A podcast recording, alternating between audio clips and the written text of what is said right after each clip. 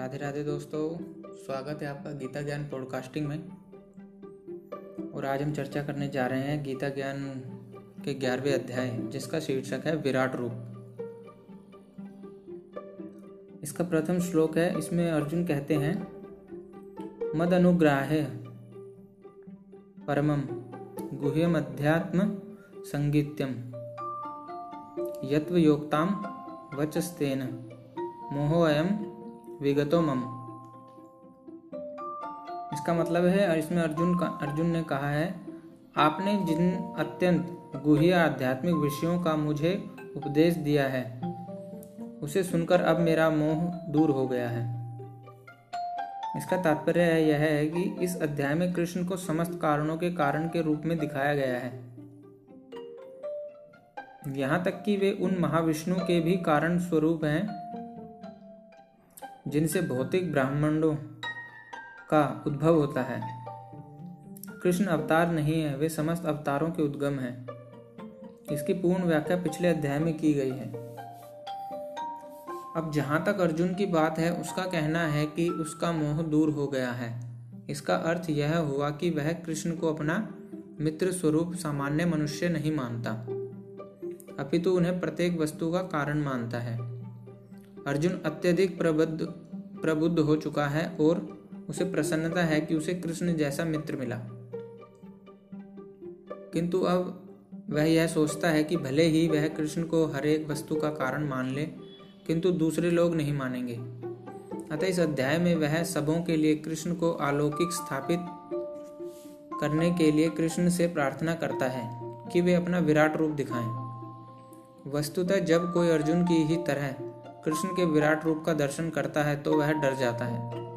किंतु कृष्ण इतने दयालु हैं कि इस स्वरूप को दिखाने के तुरंत बाद वे अपना मूल रूप धारण कर लेते हैं।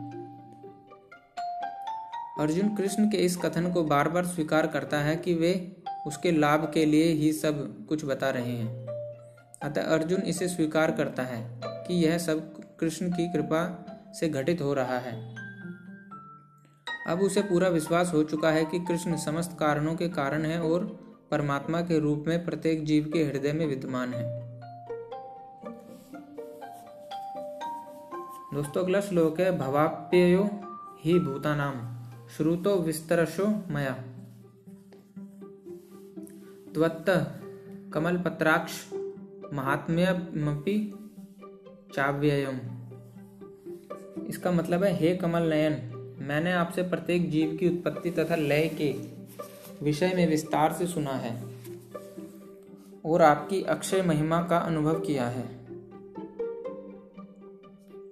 इसका तात्पर्य यह है कि अर्जुन यहाँ पर प्रसन्नता के मारे कृष्ण को कमल नयन कहकर संबोधित करता है, क्योंकि उन्होंने किसी पिछले किसी पिछले अध्याय में उसे विश्वास दिलाया है अहम कृष्णस्य जगत।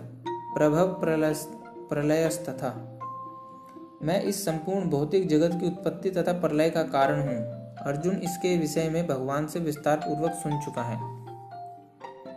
अर्जुन को यह भी ज्ञात है कि समस्त उत्पत्ति तथा प्रलय के कारण होने के अतिरिक्त वे इन सबसे पृथक रहते हैं। जैसा कि भगवान ने नवे अध्याय में कहा है कि वे सर्वव्यापी हैं तो भी वे सर्वत्र स्वयं उपस्थित नहीं रहते। यही कृष्ण का अचिंत्य ऐश्वर्य है। जिसे जिसे अर्जुन स्वीकार करता है कि उसने भली भांति समझ लिया है। दोस्तों, अगला श्लोक है एव में तो मात्मान परमेश्वर। द्रष्टुमिच्छामि ते रूपमेश्वरम पुरुषोत्तम। इसका मतलब है, हे पुरुषोत्तम, हे परमेश्वर यद्यपि आपको मैं अपने समक्ष आपके द्वारा वर्णित आपके वास्तविक रूप में देख रहा हूँ, किंतु मैं यह देखने का इच्छुक हूँ कि आप इस दृश्य जगत में किस प्रकार प्रविष्ट हुए हैं। मैं आपके उसी रूप का दर्शन करना चाहता हूँ। इसका तात्पर्य यह है कि भगवान ने यहाँ यह कहा है कि उन्होंने अपने साक्षात स्वरूप में ब्रह्मांड के भीतर प्रवेश किया है। फलतः यह दृश्य जगत संभव हो सका है और चल रहा है। जहाँ तक अर्जुन का संबंध है, वह कृष्ण के कथनों से प्रोत्साहित है, किंतु भविष्य में उन लोगों को विश्वास दिलाने के लिए जो कृष्ण को सामान्य पुरुष सोच सकते हैं। अर्जुन चाहता है कि वह भगवान को उनके विराट रूप में देखे, जिससे वे ब्रह्मांड के भीतर से काम करते हैं। यद्यपि वे इससे पृथक हैं, अर्जुन द्वारा भगवान के लिए पुरुषोत्तम संबोधन भी महत्वपूर्ण है। क्योंकि वे भगवान हैं, इसलिए वे स्वयं अर्जुन के भी भीतर उपस्थित हैं। अतः वे अर्जुन की इच्छा को जानते हैं। वे यह समझते हैं कि अर्जुन को उनके विराट रूप का दर्शन करने की कोई लालसा नहीं है, क्योंकि वह उनको साक्षात देखकर पूर्णतः संतुष्ट है। किंतु भगवान यह भी जानते हैं कि अर्जुन अन्यों को विश्वास दिलाने के लिए ही विराट रूप का दर्शन करना चाहता है। अर्जुन को इसकी पुष्टि के लिए कोई व्यक्तिगत इच्छा न थी। कृष्ण यह भी जानते हैं कि अर्जुन विराट रूप का दर्शन एक आदर्श स्थापित करने के लिए करना चाहता है। क्योंकि भविष्य में ऐसे अनेक धूर्त होंगे जो अपने आप को ईश्वर का अवतार बताएँगे। अतः लोगों को सावधान रहना होगा। जो कोई अपने को कृष्ण कहेगा, उसे अपने दावे की पुष्टि के लिए विराट रूप दिखाने के लिए प्रसन्न सन्नद्ध रहना होगा। दोस्तों अगला श्लोक है मनस्य यदि तच्छक्यम मया दृष्टिमिति प्रभो, योगेश्वर ततो में त्वम दृश्यात्मा मव्ययम। इसका मतलब है, हे प्रभु, हे योगेश्वर, यदि आप सोचते हैं कि मैं आपके विश्व रूप को देखने में समर्थ हो सकता हूँ तो कृपा करके मुझे अपना असीम विश्व रूप दिखलाइए। इसका तात्पर्य ऐसा कहा जाता है कि भौतिक इंद्रियों द्वारा ना तो परमेश्वर कृष्ण को कोई देख सकता है, न सुन सकता है और न अनुभव कर सकता है। किंतु यदि कोई प्रारंभ से भगवान की दिव्य प्रेमा भक्ति में लगा रहे तो वह भगवान का साक्षात्कार करने में समर्थ हो सकता है। प्रत्येक जीव आध्यात्मिक स्फुल्लिंग मात्र है। अतः परमेश्वर को जान पाना या देख पाना संभव नहीं है। भक्त रूप में अर्जुन को अपनी चिंतन शक्ति पर भरोसा नहीं है। वह जीवात्म होने के कारण अपनी सीमाओं को और कृष्ण की अकल्पनीय स्थिति को स्वीकार करता है। अर्जुन समझ चुका था कि एक क्षुद्र जीव के लिए असीम अनंत को समझ पाना संभव नहीं है। यदि अनंत स्वयं प्रकट हो जाए तो अनंत की कृपा से ही उसकी प्रकृति को समझा जा सकता है। यहाँ पर योगेश्वर शब्द भी अत्यंत सार्थक है, क्योंकि भगवान के पास अचिंत्य शक्ति है। यदि वे चाहे तो असीम होकर भी अपने आप को प्रकट कर सकते हैं। अतः अर्जुन कृष्ण की अकल्पनीय कृपा की याचना करता है, वह कृष्ण को आदेश नहीं देता। जब तक कोई उनकी शरण में नहीं जाता और भक्ति नहीं करता, कृष्ण अपने को प्रकट करने के लिए बाध्य नहीं है। अतः जिन्हें अपनी चिंतन शक्ति का भरोसा है वे कृष्ण का दर्शन नहीं कर पाते।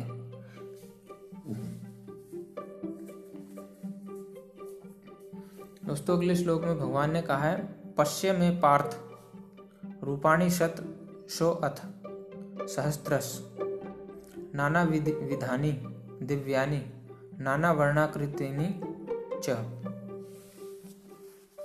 इसका मतलब है, हे अर्जुन, हे पार्थ अब तुम मेरे ऐश्वर्य को सैकड़ों हज़ारों प्रकार के देवी तथा विविध रंगों वाले रूपों को देखो। इसका तात्पर्य अर्जुन कृष्ण के विश्व रूप का दर्शनाभिलाषी था जो दिव्य होकर भी दृश्य जगत के लाभार्थ प्रकट होता है। फलतः वह प्रकृति के अस्थायी काल द्वारा प्रभावित है। जिस प्रकार प्रकृति प्रकट अप्रकट है उसी तरह कृष्ण का यह विश्व रूप भी प्रकट तथा प्रकट हो, होता रहता है। यह कृष्ण के अन्य रूपों की भांति बैकुंठ में नित्य नहीं रहता।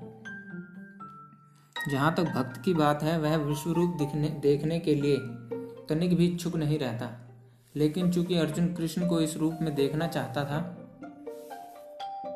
अतः वे यह रूप प्रकट करते हैं। सामान्य व्यक्ति इस रूप को नहीं देख सकता। श्री कृष्ण द्वारा शक्ति प्रदान किए जाने पर ही इसके दर्शन हो सकते हैं।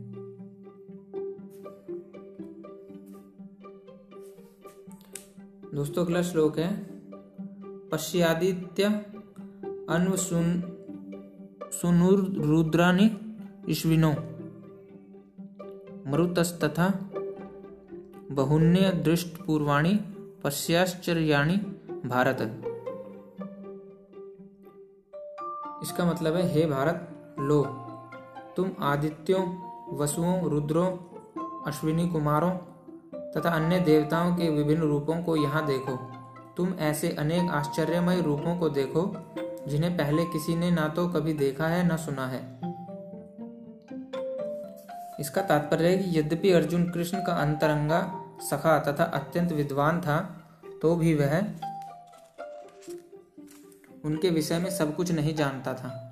यहाँ पर यह कहा गया है कि इन समस्त रूपों को ना तो मनुष्यों के मनुष्यों ने इसके पूर्व देखा है, न सुना है। अब कृष्ण इन आश्चर्यमय रूपों को प्रकट कर रहे हैं। दोस्तों, अगला श्लोक है, इहकस्थम जगत कृतसन्नम पश्चाद सचराचरम मम देहे गुड़ाकेश यच्चान्यद द्रष्टुमिच्छसी। इसका मतलब है, हे अर्जुन, तुम जो भी देखना चाहो, उसे तत्क्षण मेरे इस शरीर में देखो। तुम इस समय तथा भविष्य में भविष्य में भी जो भी देखना चाहते हो, उसको यह विश्व रूप दिखाने वाला है। यहाँ एक ही स्थान पर चर, अचर सब कुछ है। इसका तात्पर्य है कि कोई भी व्यक्ति एक स्थान में बैठे बैठे सारा विश्व नहीं देख सकता। यहाँ तक कि बड़े से बड़ा वैज्ञानिक भी यह नहीं देख सकता कि ब्रह्मांड के अन्य भागों में क्या हो रहा है? किंतु अर्जुन जैसा भक्ति यह देख सकता है कि सारी वस्तुएँ जगत में कहाँ कहाँ स्थित हैं। कृष्ण उसे शक्ति प्रदान करते हैं, जिससे वह भूत, वर्तमान तथा भविष्य जो कुछ देखना चाहे देख सकता है। इस तरह अर्जुन कृष्ण के अनुग्रह से सारी वस्तुएँ देखने में समर्थ हैं। दोस्तों, अगला श्लोक है, न तू माँ, शक्य से दृष्टु मने ने स्वचक्षुषा। दिव्यम ददामी ते चक्षु, पश्य में योग मैश्वरम इसका मतलब है, किंतु तुम मुझे अपनी इन आँखों से नहीं देख सकते। अतः मैं तुम्हें दिव्य आँखें दे रहा हूँ। अब मेरे योग ऐश्वर्य को देखो। दोस्तों, इसका तात्पर्य कि शुद्ध भक्त कृष्ण को उनके दो भुजी रूप के अतिरिक्त अन्य किसी भी रूप में देखने की इच्छा नहीं करता। भक्त को भगवत कृपा से ही उनके विराट रूप का दर्शन दिव्य चक्षुओं से करना होता है, ना कि मन से। कृष्ण के विराट रूप का दर्शन करने के लिए अर्जुन से कहा जाता है कि वह अपने मन को नहीं, अपितु दृष्टि को बदले। कृष्ण का यह विराट रूप कोई महत्वपूर्ण नहीं है। यह बाद के श्लोकों से पता चल जाएगा फिर भी चूँकि अर्जुन इसका दर्शन करना चाहता था, अतः भगवान ने उसे इस विराट रूप को दिखाने के लिए विशिष्ट दृष्टि प्रदान की जो भक्त कृष्ण के साथ दिव्य संबंध से बंधे हैं, वे उनके ऐश्वर्यों के ईश्वर विहीन प्रदर्शनों से नहीं, अपितु उनके प्रेममय स्वरूपों से आकृष्ट होते हैं कृष्ण के बाल संगी, कृष्ण के सखा तथा कृष्ण के माता पिता यह कभी नहीं चाहते कि कृष्ण उन्हें अपने ऐश्वर्य का प्रदर्शन कराएँ। वे तो शुद्ध प्रेम में इतने निमग्न रहते हैं कि उन्हें पता ही नहीं चलता कि कृष्ण भगवान है। वे प्रेम के आदान प्रदान में इतने विभोर रहते हैं कि वे भूल जाते हैं कि श्री कृष्ण परमेश्वर हैं। श्रीमद् भागवत में कहा गया है कि कृष्ण के साथ खेलने वाले बालक अत्यंत पवित्र आत्माएँ हैं और कृष्ण के साथ इस प्रकार खेलने का अवसर उन्हें अनेकानेक जन्मों के बाद प्राप्त हुआ है। ऐसे बालक यह नहीं जानते कि कृष्ण भगवान हैं। वे उन्हें अपना निजी मित्र मानते हैं। अतः शुकदेव गोस्वामी यह श्लोक सुनाते हैं। इतथम सताम ब्रह्म सुखानुभूत्या दास्यम गतानाम पर दैवतेन। माया श्रीतानाम नरदारकेन। साकम विजहम कृत पुण्य पुंजा इसका मतलब है, यह वह परम पुरुष है जिसे ऋषिगण निर्विशेष ब्रह्म करके मानते हैं। भक्तगण भगवान मानते हैं और सामान्य जन प्रकृति से उत्पन्न हुआ मानते हैं। ये बालक जिन्होंने अपने पूर्व जन्मों में अनेक पुण्य किए हैं, अब उसी भगवान के साथ खेल रहे हैं। तथ्य तो यह है कि भक्त विश्व रूप को देखने का इच्छुक नहीं रहता। किंतु अर्जुन कृष्ण के कथनों की पुष्टि करने के लिए विश्व रूप का दर्शन करना चाहता था, जिससे भविष्य में लोग यह समझ सकें कि कृष्ण न केवल सैद्धांतिक या दार्शनिक रूप से अर्जुन के समक्ष प्रकट हुए, अपितु साक्षात साक्षात रूप में प्रकट हुए थे। अर्जुन को इसकी पुष्टि करनी थी, क्योंकि अर्जुन से ही परंपरा पद्धति प्रारंभ होती है। जो लोग वास्तव में भगवान को समझना चाहते हैं और अर्जुन के पद चिन्हों का अनुसरण करना चाहते हैं उन्हें यह जान लेना चाहिए कि कृष्ण न केवल सैद्धांतिक रूप में, अपितु वास्तव में अर्जुन के समक्ष परमेश्वर के रूप में प्रकट हुए। भगवान ने अर्जुन को अपना विश्व रूप देखने के लिए आवश्यक शक्ति प्रदान की, क्योंकि वे जानते थे कि अर्जुन इस रूप को देखने के लिए विशेष इच्छुक न था। जैसा कि हम पहले बता चुके हैं। दोस्तों, अगला श्लोक है एव मुक्तवा ततो, राजन्म हायोगेश्वरो हरि, दर्शया मास पार्थाय परमम रूप मैश्वरम इसका मतलब है कि इस प्रकार कहकर महायोगेश्वर भगवान ने अर्जुन को अपना विश्व रूप दिखलाया।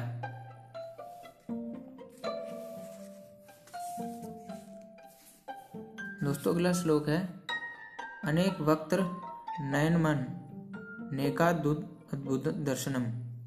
अनेक दिव्य भरणम, दिव्य नेको धाता युद्धम दिव्य माल्याम्बरम धरम, दिव्य गंधानुलेपनम। सर्वाश्चर्यमयम देवम नंतम विश्व तो मुखम इसका मतलब है अर्जुन ने उस विश्व रूप में असंख्य मुख, असंख्य नेत्र तथा असंख्य आश्चर्यमय दृश्य देखे। यह रूप उनके देवी आभूषणों से अलंकृत था और उन, और अनेक देवी हथियार उठाए हुए था। यह देवी मालाएँ तथा वस्त्र धारण किए था और उस पर अनेक दिव्य सुगंधियाँ लगी थी। सब कुछ आश्चर्यमय, तेजमय, असीम तथा सर्वत्र व्याप्त था। इन दोनों श्लोकों में अनेक शब्द का बारंबार प्रयोग हुआ है। जो यह सूचित करता है कि अर्जुन जिस रूप को देख रहा था, उसके हाथों, मुखों, पावों की कोई सीमा ना थी। ये रूप सारे ब्रह्मांड में फैले हुए थे। किंतु भगवत कृपा से अर्जुन उन्हें एक स्थान पर बैठे बैठे देख रहा था। यह सब कृष्ण की अचिंत्य शक्ति के कारण था। दोस्तों, अगला श्लोक है, दिवी सूर्य सहस्त्र भवेदुगुदित तथा यदि भा सदृशी सा सद्भव भाषस्तस्य महात्मना। इसका मतलब यदि आकाश में हज़ारों सूर्य एक साथ उदय हों तो उनका प्रकाश शायद परम पुरुष के इस विश्व रूप के तेज की क्षमता कर सके।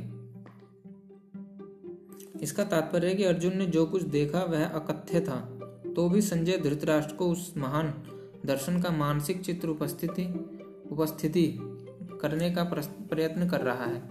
ना तो संजय वहाँ था, ना धृतराष्ट्र, किंतु व्यासदेव के अनुग्रह से संजय सारी घटनाओं को देख सकता है। अतएव इस स्थिति की तुलना वह एक काल्पनिक घटना से कर रहा है, जिस, जिससे इसे समझा जा सके। दोस्तों, अगला श्लोक है, तत्र एकस्थम जगत कृत सन्नम प्रविभक्त मने कदा अपश्यदेस्वत देवस्य शरीरे पांडवस्तदा। इसका मतलब है कि उस समय अर्जुन भगवान के विश्व रूप में एक ही स्थान पर स्थित हज़ारों भागों में विभक्त ब्रह्मांड के अनंत अंशों को देख सका। इसका तात्पर्य है कि तत्र शब्द अत्यंत महत्वपूर्ण है। इससे सूचित होता है कि जब अर्जुन ने विश्व रूप देखा, उस समय अर्जुन तथा कृष्ण दोनों ही रथ पर बैठे थे। युद्ध भूमि के अन्य लोग इस रूप को नहीं देख सके, क्योंकि कृष्ण ने केवल अर्जुन को दृष्टि प्रदान की थी। वह कृष्ण के शरीर में हज़ारों लोक देख सका।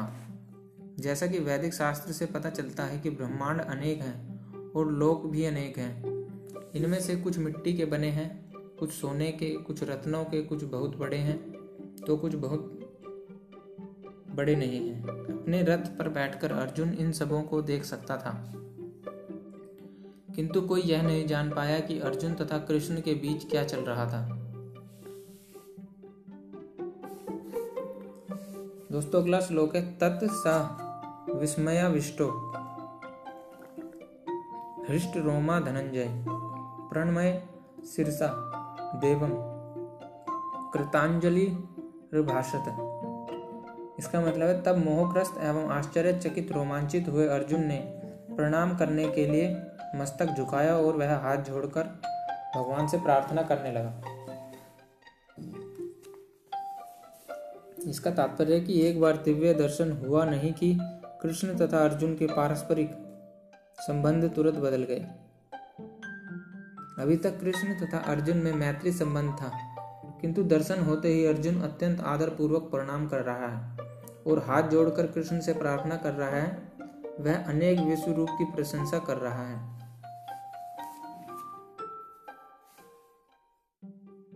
इस प्रकार अर्जुन का संबंध मित्रता का न रहकर आश्चर्य का बन जाता है। बड़े बड़े भक्त कृष्ण को समस्त संबंधों का आगार मानते हैं। शास्त्रों में बारह प्रकार के संबंधों का उल्लेख है और ये सब कृष्ण में निहित हैं। यह कहा जाता है कि वे दो जीवों के बीच, देवताओं के बीच या भगवान तथा भक्त के बीच के पारस्परिक आदान प्रदान होने वाले संबंधों के सागर हैं। यहाँ पर अर्जुन आश्चर्य संबंध से प्रेरित है और उसमें, उसी में वह अत्यंत गंभीर तथा शांत होते हुए भी अत्यंत आह्लादित आह्लादित हो उठा।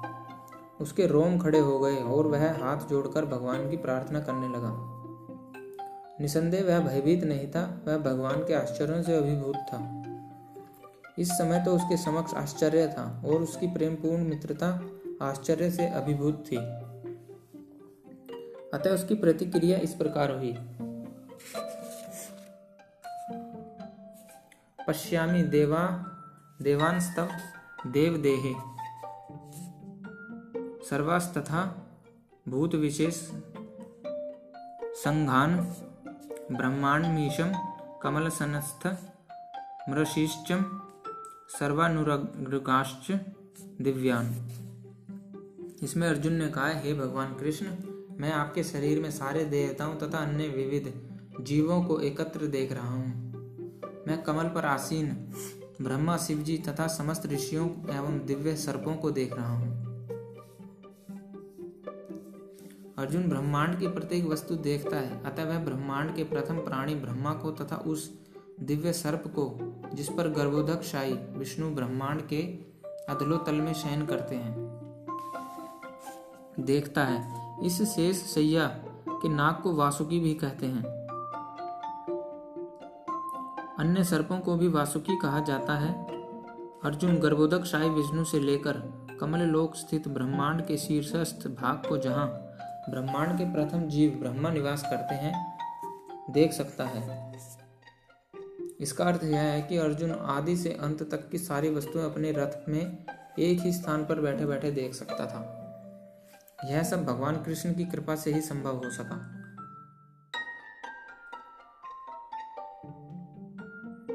दोस्तों, अगला श्लोक है, अनेक बाहुदर वक्त्र नेत्रम पश्यामी त्वाम सर्वतो अनंत रूपम नान्तम न मध्यम न पुनस्तवादिम पश्यामी विश्वेश्वर विश्वरूप। इसका मतलब है, हे विश्वेश्वर, हे विश्वरूप। मैं आपके शरीर में अनेक अनेक हाथ, पेट, मुँह तथा आँखें देख रहा हूँ, जो सर्वत्र फैले हैं और जिनका अंत नहीं है। आप में ना अंत दिखता है, ना मध्य और ना आदि। कृष्ण भगवान हैं और असीम हैं, अतः उनके माध्यम से सब कुछ देखा जा सकता था। दोस्तों अगले श्लोक है। किरीटम किरीटिनम, गदीनम चक्रीणम च। तेजो राशिम सर्वतो दीप्तिमंतम पश्यामि त्वाम दुर्निक्ष्यम समन्ता। दीप्तान लार्कदुत्ति मप्रमेयम। इसका मतलब है आपके रूप को उसके चकाचौंध तेज के कारण देख पाना कठिन है।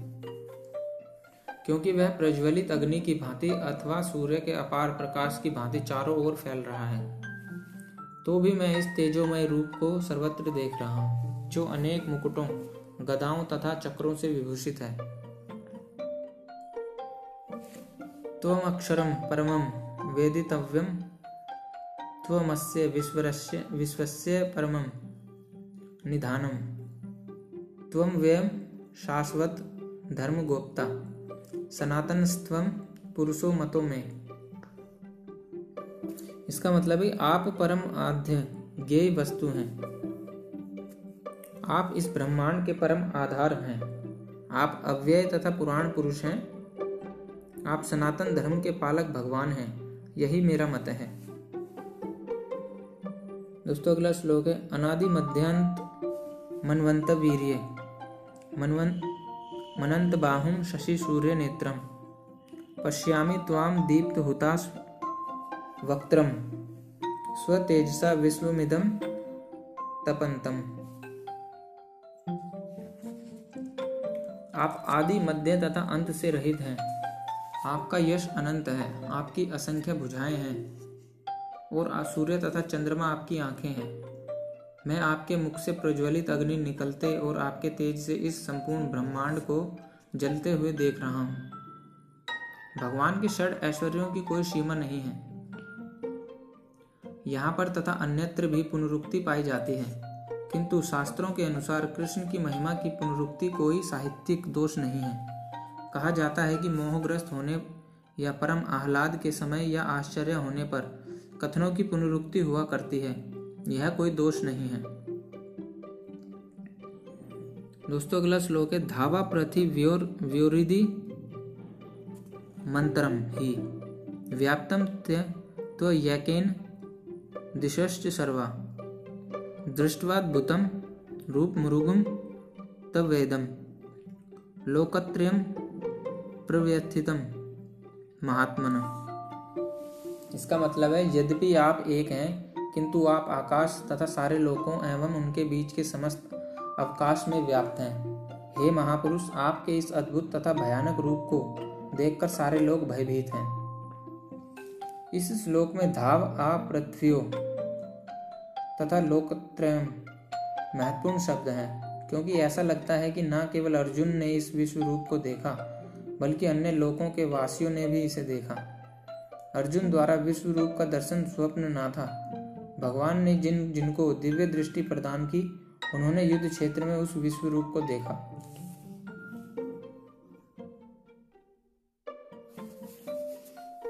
दोस्तों, अगला श्लोक है अमी ही त्वाम सुरसंगा विश्व शांति केचिद भीता, प्रांजलियो गृणंती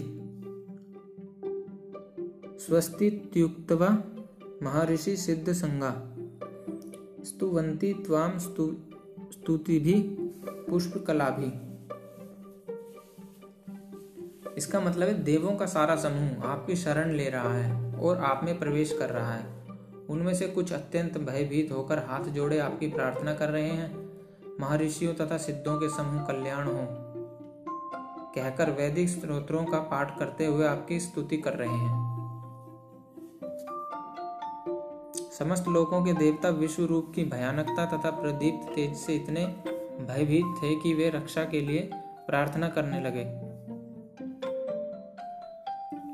दोस्तों, अगला श्लोक है, रुद्रादित्य वसवो ये चा साध्या। विश्वेश्वनी मरुते पाश्च गंधर्व यक्षासुरादि सिद्ध संगा। वीक्षन्ते त्वाम विस्मिताश्चैव सर्वे।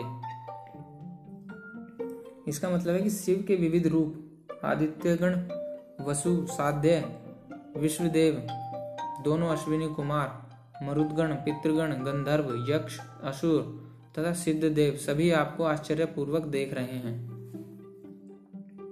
रूपम महते बहुवक्त्र नेत्रम, महाबाहो, बहुबाहु रूपादम, बहुदरम, बहुदृष्टा कारलम। दृष्टवा लोका प्रव्यस्थि तास्त स्थाहम। इसका मतलब है, हे महाबाहु, आपके इस अनेक मुख, नेत्र, बाहु, जंघा, पाँव, पेट तथा भयानक दांतों वाले विराट रूप को देखकर देवतागण सहित सभी लोग अत्यंत विचलित हैं और उन्हीं की तरह मैं भी हूँ। नभ स्पर्शम, दीप्त मने मने कवर्णम, व्यत्तानन, दीप्त विशाल नेत्रम। दृष्ट्वा हि त्वां प्रवस्थिति तांतरात्मा। धृतिम न विंदामी शमम च विष्णु।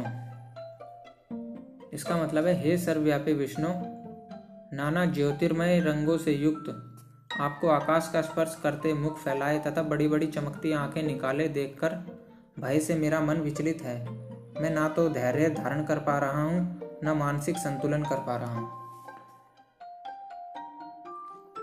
दंष्ट्रा करालानी च ते मुखानी, दृष्टैव, कालानल भानी दिशो न जाने, न लभे च शर्म। प्रसिद्ध देवेश जगन्निवास। इसका मतलब है, हे देवेश, हे जगन्निवास, आप मुझ पर प्रसन्न हो। मैं इस प्रकार से आपके प्रलय अग्नि स्वरूप मुखों को तथा विकराल दांतों को देखकर अपना संतुलन नहीं रख पा रहा। मैं सब ओर से मोहग्रस्त हो रहा हूँ। दोस्तों, अगला श्लोक है अमी चम धृतराष्ट्र पुत्रा। सर्वे सहव निपाल संग भीष्मो द्रोण सूत पुत्र स्थासो सहास्म दियरपि योद मुख्य वक्त्राणि ते त्वरमाणा विशन्ति। दृष्टा करालानि भयानकानि कैचिदि लग्ना दशानान्तरेषु चंद्रसन्ते चूर्णिर चूर्णितैरुत्त मांगे।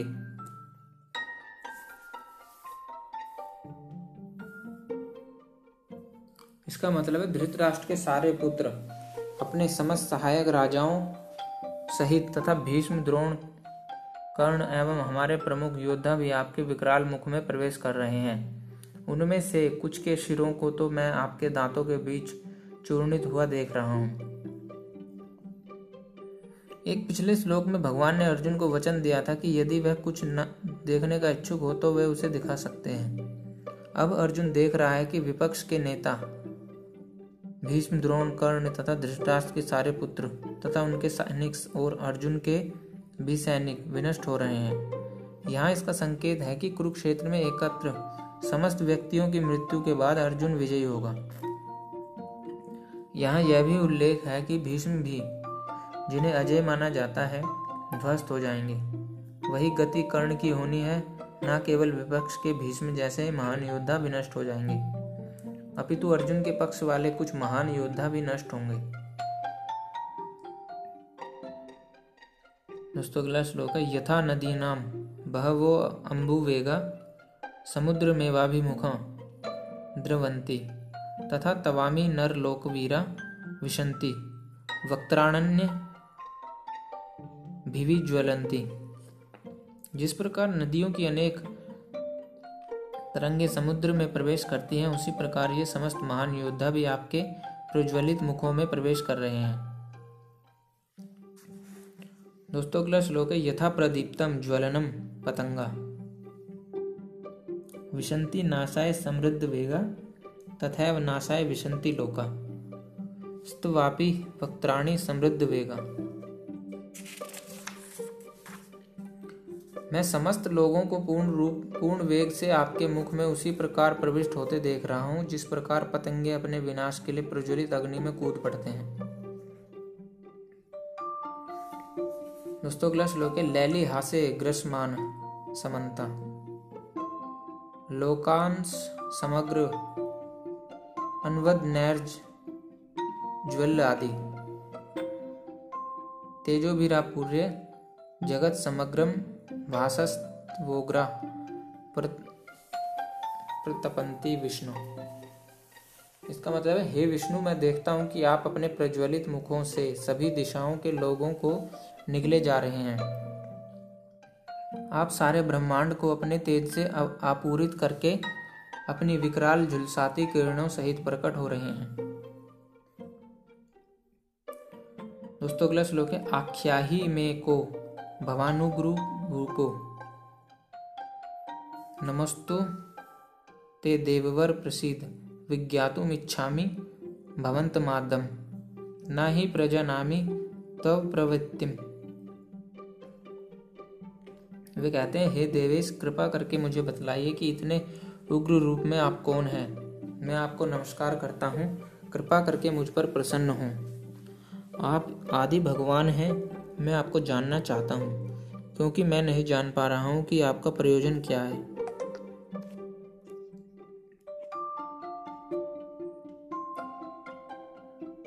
दोस्तों, अगले श्लोक में भगवान कहते हैं कि कोलो अस्मि, कालो अस्मि लोक क्षय कृत प्रवर्धो लोकांस माहर तू मिहम प्रवर्त, ऋते अभी त्वाम न भविष्यन्ति सर्वे ये अवस्थिता प्रत्यनिकेशु योद्धा। इसका मतलब है दोस्तों, इसमें भगवान ने कहा कि समस्त जगतों को विनष्ट करने वाला काल मैं हूँ। और मैं यहाँ समस्त लोगों का विनाश करने के लिए आया हूँ। तुम्हारे सिवा दोनों पक्षों के सारे योद्धा मारे जाएँगे।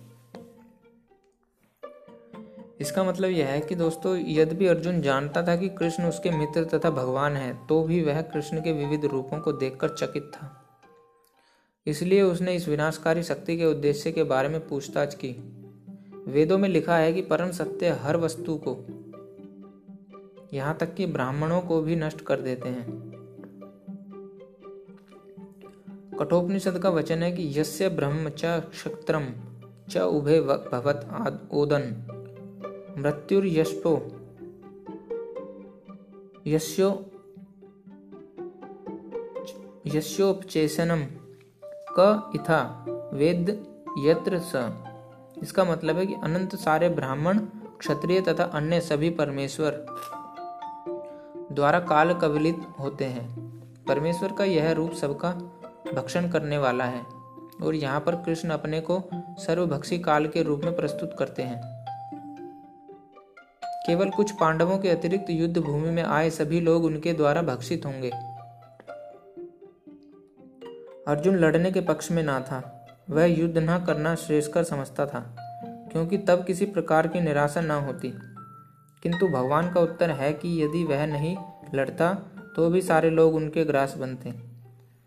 क्योंकि यही उनकी इच्छा है। यदि अर्जुन नहीं लड़ता तो वे सब अन्य विधि से मरते। मृत्यु रोकी नहीं जा सकती, चाहे वे लड़े या नहीं। वस्तुतः वे पहले मृत हैं। काल विनाश है और परमेश्वर की इच्छा अनुसार सारे संसार को विनष्ट होना है। यह प्रकृति का नियम है।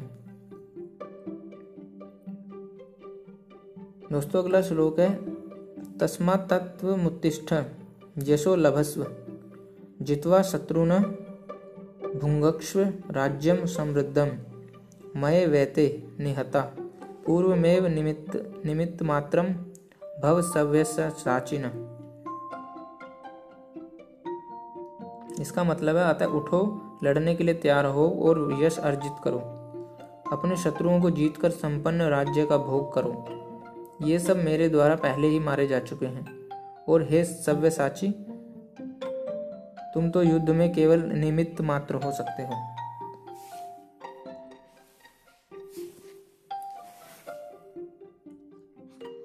इसका तात्पर्य है कि सव्य साची का अर्थ है, वह जो युद्ध भूमि में अत्यंत कौशल के साथ तीर छोड़ सके।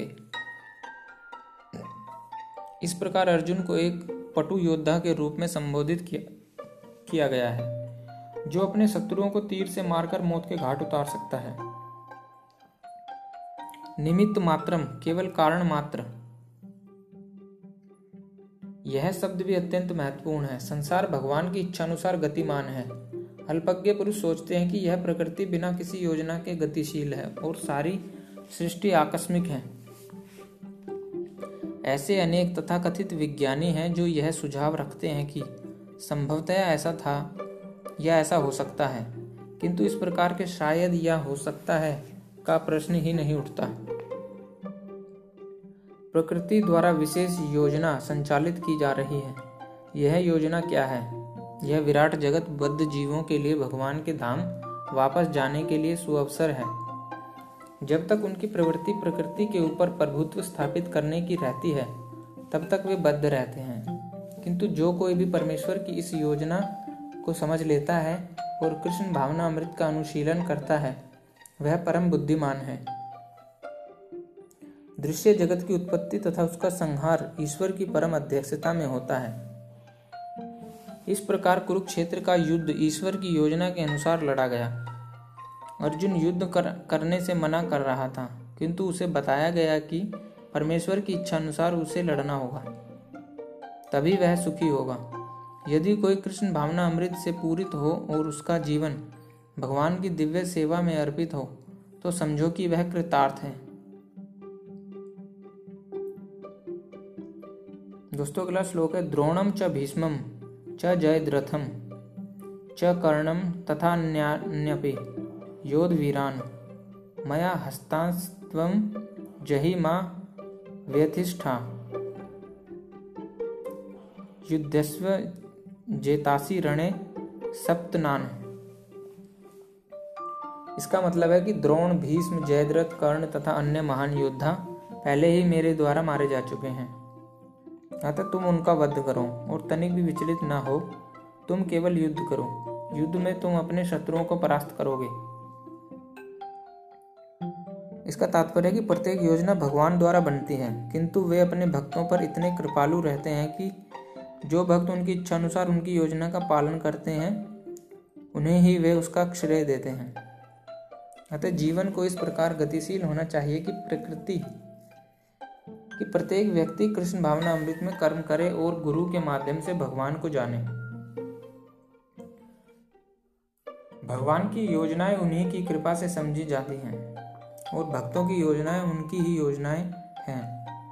मनुष्य को चाहिए कि ऐसी योजनाओं का अनुसरण करे और जीवन संघर्ष में विजयी बने। दोस्तों, अगला श्लोक है एतच्छुस्त्वा वचनम केशवस्य कृतांजलिर्वेपमान किरीटी नमस्कृत्वा भूय एवाह कृष्णम। सगदनंदम भीत भीत प्रणयम। प्रणमय।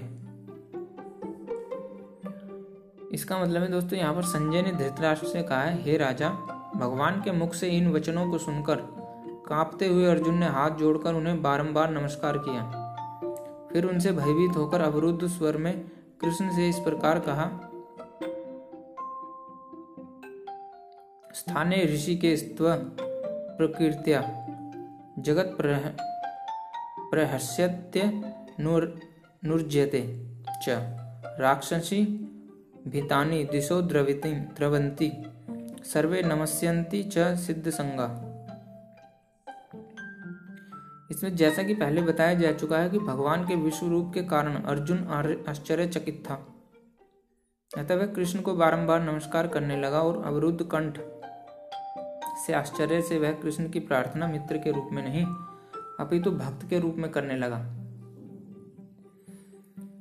फिर अगले श्लोक में अर्जुन ने कहा, हे ऋषिकेश, आपके नाम के श्रवण से संसार हर्षित होता है और सभी लोग आपके प्रति अनुरक्त होते हैं। यद्यपि सिद्ध पुरुष आपको नमस्कार करते हैं, किंतु असुरगण भयभीत हैं। और इधर उधर भाग रहे हैं। यह ठीक ही हुआ है। इसका तात्पर्य है कि कृष्ण से कुरुक्षेत्र युद्ध के परिणाम को सुनकर अर्जुन प्रबुद्ध हो गया। और भगवान के परम भक्त तथा मित्र के रूप में उनसे बोला कि, कृष्ण, जो कुछ करते हैं, वह सब उचित है। अर्जुन ने पुष्टि की कि कृष्ण ही पालक हैं और भक्तों के आराध्य तथा अवांछित तत्वों के संहार करता है। उनके सारे कार्य सबों के लिए समान रूप से शुभ होते हैं। यहाँ पर अर्जुन यह समझ जा, समझ पाता है कि जब युद्ध निश्चित रूप से होना था तो अंतरिक्ष से अनेक देवता सिद्ध तथा उच्चतर लोगों के बुद्धिमान प्राणी युद्ध को देख रहे थे, क्योंकि युद्ध में कृष्ण उपस्थित थे। जब अर्जुन ने भगवान का विश्वरूप देखा तो देवताओं को आनंद हुआ। किंतु अन्य लोग जो असुर तथा नास्तिक थे भगवान की प्रशंसा सुनकर सहन न कर सके। वे भगवान के विनाशकारी रूप से डरकर भाग गए। भक्तों तथा नास्तिकों के प्रति भगवान के व्यवहार की अर्जुन द्वारा प्रशंसा की गई। भक्त प्रत्येक अवस्था में भगवान का गुणगान करता है, क्योंकि वह जानता है कि वो जो कुछ भी करते हैं, वह सबों के हित में है।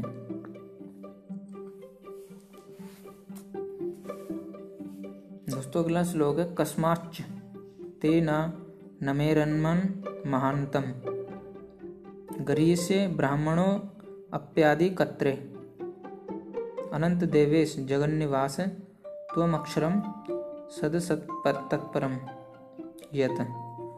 इसका मतलब है, हे परमात्मा, हे महात्मा, आप ब्रह्मा से भी बढ़कर हैं, आप आदि स्पष्टा हैं तो फिर वे आपको सादर नमस्कार क्यों न करें? हे अनंत, हे देवेश हे जगन निवास आप परम स्रोत्र अक्षर, कारणों के कारण तथा इस भौतिक जगत से परे हैं। अर्जुन इस प्रकार नमस्कार करके यह सूचित करता है कि कृष्ण सबों के पूजनीय हैं। वे सर्वव्यापी हैं और प्रत्येक जीव की आत्मा है। अर्जुन कृष्ण को महात्मा कहकर संबोधित करता है, जिसका अर्थ है कि वे उदार तथा अनंत हैं। अनंत सूचित करता है कि ऐसा कुछ भी नहीं जो भगवान की शक्ति और प्रभाव से आच्छादित ना हो, और देवेश का अर्थ है कि वे समस्त देवताओं के नियंता हैं और उन सबके ऊपर हैं। वे समग्र विश्व के आश्रय हैं। अर्जुन ने भी सोचा कि यह सर्वथा उपयुक्त है कि सारे सिद्ध तथा शक्तिशाली देवता भगवान को नमस्कार करते हैं, क्योंकि उनसे बढ़कर कोई नहीं है। अर्जुन विशेष रूप से उल्लेख करता है कि कृष्ण ब्रह्मा से भी बढ़कर हैं, क्योंकि ब्रह्मा उन्हीं के द्वारा उत्पन्न हुए हैं। ब्रह्मा का जन्म कृष्ण के पूर्ण विस्तार। गर्भोदक शाही विष्णु की नाभि से निकले कमल नाल से हुआ। अतः ब्रह्मा तथा ब्रह्मा से उत्पन्न शिव एवं अन्य सारे देवताओं को चाहिए कि उन्हें नमस्कार करें। श्रीमद् भागवत में कहा गया है कि शिव, ब्रह्मा तथा इन जैसे अन्य देवता भगवान का आदर करते हैं। अक्षरम शब्द अत्यंत महत्वपूर्ण है, क्योंकि यह जगत विनाशशील है किंतु भगवान इस जगत से परे हैं।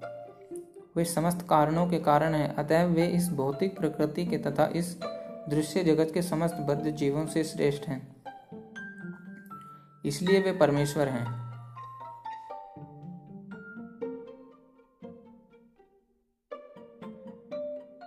दोस्तों, अगला श्लोक है, त्वम आदि देव पुरुष पुराण स्त्वमस्य विश्वस्य परमं निधानम। वेत्तासि वेदम च परम च धाम। त्वया तत्तम विश्वमनंत रूप इसका मतलब है आप आदि देव सनातन पुरुष तथा इस दृश्य जगत के परम आश्रय हैं। आप सब कुछ जानने वाले हैं और आप ही सब कुछ सब कुछ हैं, जो जानने योग्य हैं। आप भौतिक गुणों से परे परम आश्रय हैं, हे अनंत रूप। यह संपूर्ण दृश्य जगत आपसे व्याप्त है। प्रत्येक वस्तु भगवान पर आश्रित है, अतः वे ही परम आश्रय हैं। निधानम का अर्थ है ब्रह्म, तेज समेत सारी वस्तुएँ भगवान कृष्ण पर आश्रित हैं। वे इस संसार में घटित होने वाली प्रत्येक घटना को जानने वाले हैं, और यदि ज्ञान का कोई अंत है तो वे ही समस्त ज्ञान के अंत हैं। अतः वे ज्ञाता हैं और ज्ञेय भी हैं। वे जानने योग्य हैं क्योंकि वे सर्वव्यापी हैं। बैकुंठ लोक में कारण स्वरूप होने से वे दिव्य हैं। वे दिव्य लोक में भी प्रधान पुरुष हैं।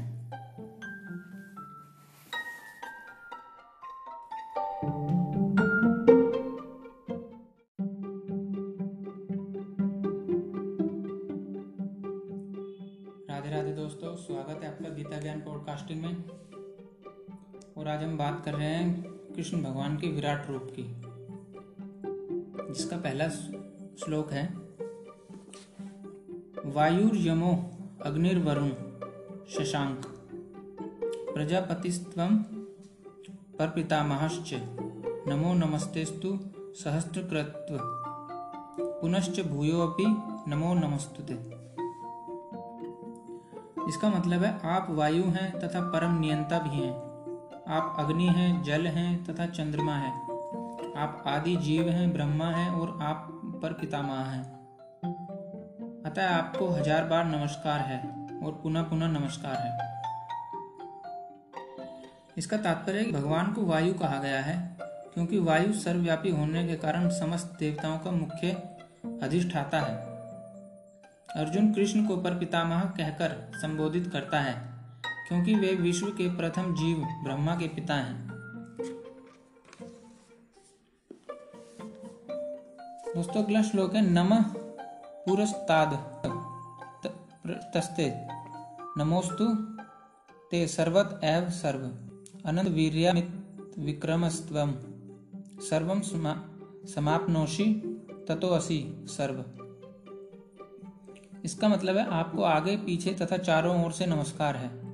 हे असीम शक्ति, आप अनंत पराक्रम के स्वामी हैं। आप सर्वव्यापी हैं, अतः आप सब कुछ हैं। कृष्ण के प्रेम से अभिभूत उनका मित्र अर्जुन सभी दिशाओं से उनको नमस्कार कर रहा है। वह स्वीकार करता है कि कृष्ण समस्त बल तथा पराक्रम के स्वामी हैं और युद्ध भूमि में एकत्र। समस्त योद्धाओं से कहीं अधिक श्रेष्ठ हैं। विष्णु पुराण में कहा गया है, यो अयम तवागतो देव समीपम देवता गण स त्वमेव जगत सन्नटा यत सर्वगतो भवान। इसका मतलब है आपके समक्ष जो भी आता है, चाहे वह देवता ही क्यों ना हो, हे भगवान, वह आपके ही द्वारा उत्पन्न है। तो अगला श्लोक है, सखेती मतवा प्रसभम। यदुक्तम हे कृष्ण, हे यादव, हे सखेति। अजानता महिमान तवेदम। मया प्रमाद प्रणयेन वापि। यच्च वह सार्थम सत्कृतो असि। विहार सय्या सन भोजनेषु। एको अथवापच्युत तत्समक्षम ततक्षामय त्वामहम प्रमयम।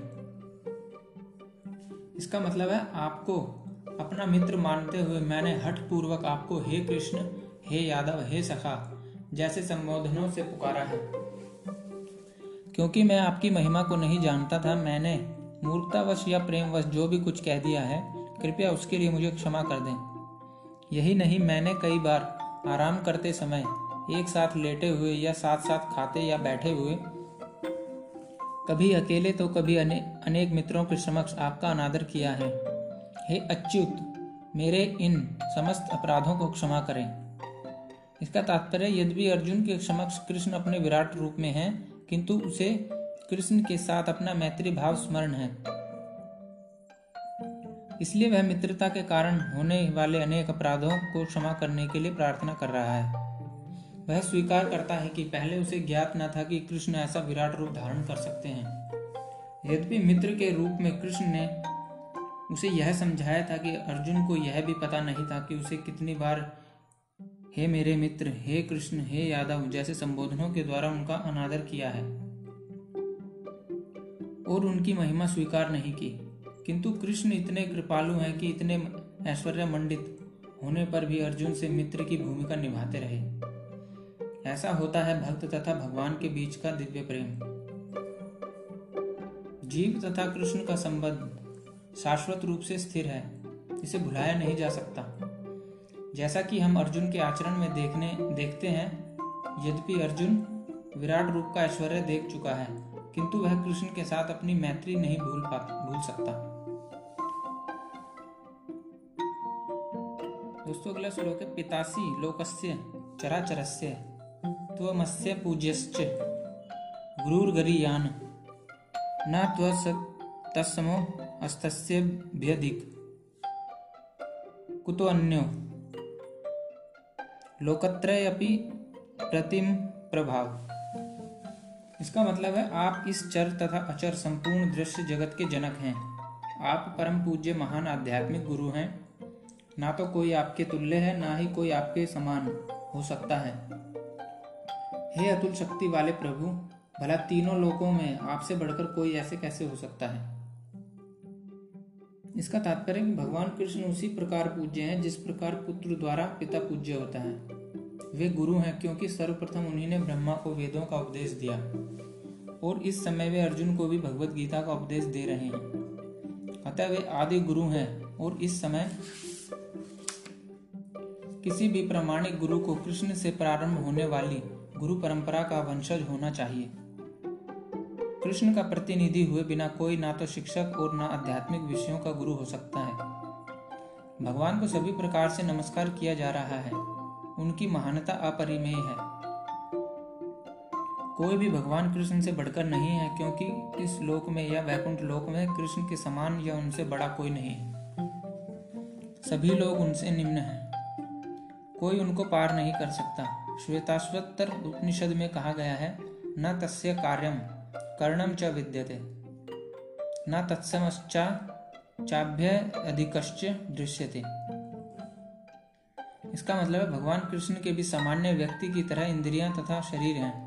किंतु उनके लिए अपनी इंद्रियों, अपने शरीर, अपने मन तथा स्वयं में कोई अंतर नहीं रहता। जो लोग मूर्ख हैं, वे कहते हैं कि कृष्ण अपने आत्मा, मन, हृदय तथा अन्य प्रत्येक वस्तु से भिन्न है। कृष्ण तो परम परम है। अतः उनके कार्य तथा शक्तियाँ भी सर्वश्रेष्ठ हैं। यह भी कहा जाता है कि यद्यपि हमारे समान उनकी इंद्रियाँ नहीं हैं तो भी वे सारे इंद्रिय कार्य करते हैं। अतः उनकी इंद्रियाँ ना तो सीमित है, ना ही अपूर्ण है। ना तो कोई उनसे बढ़कर है और ना कोई उनके तुल्य है। सभी लोग उनसे घटकर हैं। परम पुरुष का ज्ञान, शक्ति तथा कर्म सभी कुछ दिव्य है। भगवत गीता में कहा गया जन्म कर्म च में दिव्य में यो वेत्ति तत्वत त्यक्वा देहम पुनर्जन्म नैति मामेति। सो अर्जुन। इसका मतलब है, जो कोई कृष्ण के दिव्य शरीर, कर्म तथा पूर्णता को जान लेता है, वह इस शरीर को छोड़ने के बाद उनके धाम को जाता है। और फिर इस दुखमय संसार में वापस नहीं आता। अतः मनुष्य को जान लेना चाहिए कि कृष्ण के कार्य अन्यों से भिन्न होते हैं। सर्वश्रेष्ठ मार्ग तो यह है कि कृष्ण के नियमों का पालन किया जाए। इससे मनुष्य सिद्ध बनेगा। यह भी कहा गया है कि कोई ऐसा नहीं जो कृष्ण का गुरु बन सके। सभी तो उनके दास हैं। चैतन्य अमृत में कहा, इसकी पुष्टि होती है। एकले ईश्वर कृष्ण, आर सब भ्रतते केवल कृष्ण ईश्वर हैं, शेष सभी उनके दास हैं। प्रत्येक व्यक्ति उनके आदेश का पालन करता है। कोई ऐसा नहीं जो उनके आदेश का उल्लंघन कर सके। प्रत्येक व्यक्ति उनकी अध्यक्षता में होने के कारण उनके निर्देश के अनुसार कार्य करता है। जैसा कि ब्रह्म संहिता में कहा गया है कि वे समस्त कारणों के कारण हैं। दोस्तों, अगला श्लोक है, तस्मात् प्रणमय प्रणमय। प्रणिधाय कायम। प्रसादय त्वाम हयम शमीयम पितेव पुत्रस्य सखेव सुख्य। प्रिय प्रियार्य हर्षि, देव सोढ़ुम इसका मतलब है आप प्रत्येक जीव द्वारा पूजनीय हैं। भगवान है। अतः मैं गिरकर सादर प्रणाम करता हूँ और आपकी कृपा की याचना करता हूँ। जिस प्रकार पिता अपने पुत्र की ढिठाई सहन करता है या मित्र अपने मित्र की धृष्टता सह लेता है या प्रिय अपनी प्रिया का अपराध सहन कर लेता है। उसी प्रकार आप कृपा करके मेरी त्रुटियों को सहन करें। इसका तात्पर्य कृष्ण के भक्त उनके साथ विविध प्रकार के संबंध रखते हैं। कोई कृष्ण को पुत्रवत, कोई पति रूप में, कोई मित्र रूप में या कोई स्वामी के रूप में मान सकता है। कृष्ण और अर्जुन का संबंध मित्रता का है। जिस प्रकार पिता, पति या स्वामी सब अपराध सहन कर लेते हैं, उसी प्रकार कृष्ण सहन करते हैं। अदृष्ट पूर्वम हर्षितो अस्मि दृष्टवा, भयेन च प्रव्यस्थितम मनो में। तदैव में दर्शे देव रूपम प्रसिद्ध देवेश जगन निवास इसका तात्पर्य, पहले कभी न देखे गए आपके इस विराट रूप का दर्शन करके मैं पुलकित हो रहा हूँ। किंतु साथ ही मेरा मन भयभीत हो रहा है। अतः आप मुझ पर कृपा करें और हे देवेश, हे जगन्निवास, अपना पुरुषोत्तम भगवत स्वरूप पुनः दिखाएँ। अर्जुन को कृष्ण पर विश्वास है, क्योंकि वह उनका प्रिय मित्र है, और मित्र रूप में वह अपने मित्र के ऐश्वर्य को देखकर अत्यंत पुलकित है। अर्जुन यह देखकर अत्यंत प्रसन्न है कि उसके मित्र कृष्ण भगवान हैं, और वे ऐसा विराट रूप प्रदर्शित कर सकते हैं। किंतु साथ ही वह इस विराट रूप को देखकर भयभीत है कि उसने अनन्य मैत्री भाव के कारण कृष्ण के प्रति अनेक अपराध किए हैं। इस प्रकार भयवश उसका मन विचलित है, यद्यपि भयभीत होने के कोई कारण नहीं है। अतः अर्जुन कृष्ण से प्रार्थना करता है कि वे अपना नारायण रूप दिखाएँ, क्योंकि वे कोई भी रूप धारण कर सकते हैं। यह विराट रूप भौतिक जगत के ही तुल्य, भौतिक एवं नश्वर है। किंतु बैकुंठ लोक में नारायण के रूप में उनका शाश्वत चतुर्भुज रूप रहता है। बैकुंठ लोक में असंख्य लोक हैं और कृष्ण इन सब में अपने भिन्न नामों से अंश रूप में विद्यमान है। इस प्रकार अर्जुन बैकुंठ लोक के उनके किसी एक रूप को देखना चाहता था। निसंदेह प्रत्येक बैकुंठ लोक में नारायण का स्वरूप चतुर्भुजी है किंतु इन चारों हाथों में वे विभिन्न क्रम में शंख, गदा, कमल तथा चक्र के चिन्ह धारण किए रहते हैं। विभिन्न हाथों में इन चारों चिन्हों के अनुसार नारायण भिन्न भिन्न नामों से पुकारे जाते हैं। ये सारे रूप कृष्ण के ही हैं। इसलिए अर्जुन कृष्ण के चतुर्भुज रूप का दर्शन करना चाहता है। दोस्तों, अगला श्लोक है, किरीटम गादिनम चक्रहस्त मिच्छामि त्वाम दृष्टमहम तथैव तैनेव रूपेण चतुर्भुजेन सहस्त्र भावो भव विश्व मूर्ते इसका मतलब है, हे विराट रूप, हे सहस्त्र भुज भगवान, मैं आपके मुकुटधारी चतुर्भुज रूप का दर्शन करना चाहता हूँ, जिसमें आप अपने चारों हाथों में शंख, चक्र, गदा तथा पदम धारण किए हुए हो। मैं उसी रूप को देखने की इच्छा करता हूँ। इसका तात्पर्य ब्रह्म संहिता में कहा गया है। राम आदि मूर्तिशु कला नियमीन, तिष्ठन। भगवान को सैकड़ों हज़ारों रूपों में नित्य विद्यमान रहते हैं। जिनमें से राम, नरसिंह, नारायण उनके मुख्य रूप हैं। रूप तो असंख्य हैं, किंतु अर्जुन को ज्ञात था कि कृष्ण ही आदि भगवान हैं। जिन्होंने यह क्षणिक विश्व रूप धारण किया है। अब वह प्रार्थना कर रहा है कि भगवान अपने नारायण नित्य रूप का दर्शन दे। इस श्लोक से श्रीमद् भागवत के कथन की निसंदेह पुष्टि होती है कि कृष्ण आदि भगवान हैं और अन्य सारे रूप उन्हीं से प्रकट होते हैं। वे अपने अंशों से भिन्न नहीं हैं और वे अपने असंख्य रूपों में भी ईश्वर ही बने रहते हैं।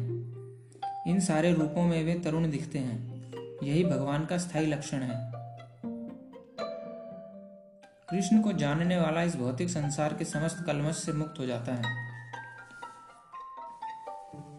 दोस्तों, अगला श्लोक है, मया प्रसन्न तवार्जुनेदम रूपम परम दर्शितम आत्मयोगात तेजोमयम विश्व मनंतम मादम जन्मे त्वदेन न दृष्ट पूर्वम इसका मतलब है, भगवान ने कहा है, हे अर्जुन, मैंने प्रसन्न होकर अपनी अंतरंगा शक्ति के बल पर तुम्हें संसार में अपने इस परम विश्व रूप का दर्शन कराया है। इसके पूर्व अन्य किसी ने इस असीम तथा तेजोमय आदि रूप को कभी नहीं देखा था। इसका तात्पर्य अर्जुन भगवान के विश्व रूप को देखना चाहता था। अतः भगवान कृष्ण ने अपने भक्त अर्जुन पर अनुकंपा करते हुए उसे अपने तेजोमय तथा ऐश्वर्यमय विश्व रूप का दर्शन कराया। यह रूप सूर्य की भांति चमक रहा था और इसके मुख निरंतर परिवर्तित हो रहे थे।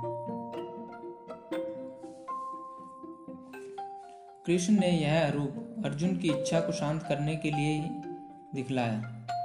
यह रूप कृष्ण की उस अंतरंगा शक्ति द्वारा प्रकट हुआ जो मानव कल्पना से परे है। अर्जुन से पूर्व भगवान के इस विश्व रूप का किसी ने दर्शन नहीं किया था। किंतु जब अर्जुन को यह रूप दिखाया गया तो स्वर्गलोक तथा अन्य लोकों के भक्त भी इसे देख सके। उन्होंने इस रूप को पहले नहीं देखा था। केवल अर्जुन के कारण वे इसे देख पा रहे थे। दूसरे शब्दों में कृष्ण की कृपा से भगवान के सारे शिष्य, भक्त उस विश्व रूप का दर्शन कर सके जिसे अर्जुन देख रहा था। किसी ने टीका की है कि जब कृष्ण संधि का प्रस्ताव लेकर दुर्योधन के पास गए थे तो उसे भी इसी रूप का दर्शन कराया गया था। दुर्भाग्यवश दुर्योधन ने शांति प्रस्ताव स्वीकार नहीं किया, किंतु कृष्ण ने उस उस समय अपने कुछ रूप दिखाए थे। किंतु वे रूप अर्जुन को दिखाए गए इस रूप से सर्वथा भिन्न थे यह स्पष्ट कहा गया है कि इस रूप को पहले किसी ने भी नहीं देखा था। दोस्तों, अगला श्लोक है, न वेद यज्ञ ध्यन नैन दाने अर्न च क्रियान भिन्न, तपोभिरुग्रे, एवं रूप शक्य अहम निर्लोके दृष्टुम त्वनैन कुरु प्रवीर इसका मतलब है, हे कुरु श्रेष्ठ तुमसे पूर्व मेरे इस विश्व रूप को किसी ने नहीं देखा, क्योंकि मैं ना तो वेद अध्ययन के द्वारा, ना यज्ञ, दान, पुण्य या कठिन तपस्या के द्वारा इस रूप में संसार में देखा जा सकता हूँ। इसका तात्पर्य, इस प्रसंग में दिव्य दृष्टि को भली भांति समझ लेना चाहिए तो यह दिव्य दृष्टि किसके पास हो सकती है? दिव्य का अर्थ है दैवी। जब तक कोई देवता के रूप में दिव्यता प्राप्त नहीं कर लेता, तब तक उसे दिव्य दृष्टि प्राप्त नहीं हो सकती। और देवता कौन है? वैदिक शास्त्रों का कथन है कि जो भगवान विष्णु के भक्त हैं, वे देवता हैं। जो नास्तिक हैं, अर्थात जो विष्णु में विश्वास नहीं करते, या जो कृष्ण के निर्विशेष अंश को परमेश्वर मानते हैं, उन्हें यह दिव्य दृष्टि नहीं प्राप्त हो सकती। ऐसा संभव नहीं है कि कृष्ण का विरोध करके कोई दिव्य दृष्टि भी प्राप्त कर सके।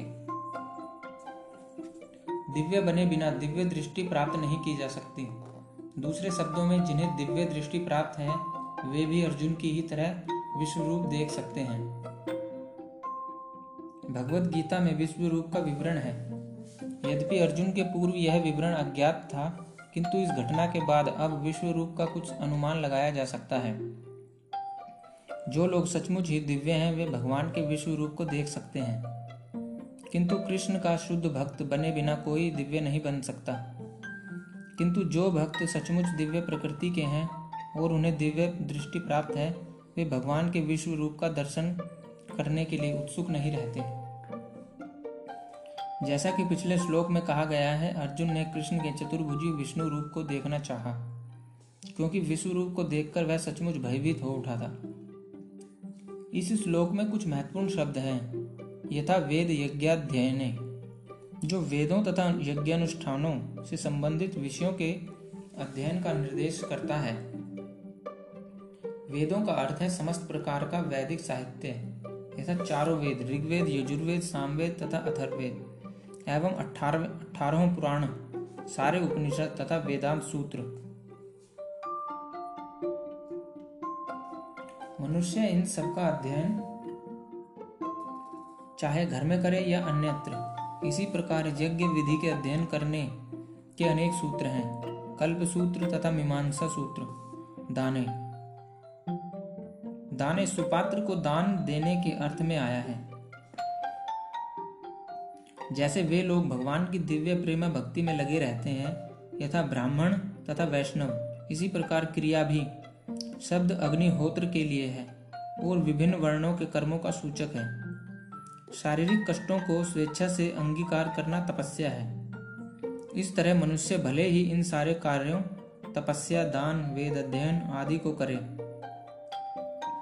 किंतु जब तक वह अर्जुन की भांति भक्त नहीं होता, तब तक वह विश्व रूप का दर्शन नहीं कर सकता। निर्विशेषवादी भी कल्पना करते रहते हैं कि वे भगवान के विश्व रूप का दर्शन कर सकें। किंतु भगवत गीता से हम जानते हैं कि निर्विशेषवादी भक्त नहीं है। फलतः वे भगवान के विश्व रूप को नहीं देख पाते। ऐसे अनेक पुरुष हैं जो अवतारों की सृष्टि करते हैं।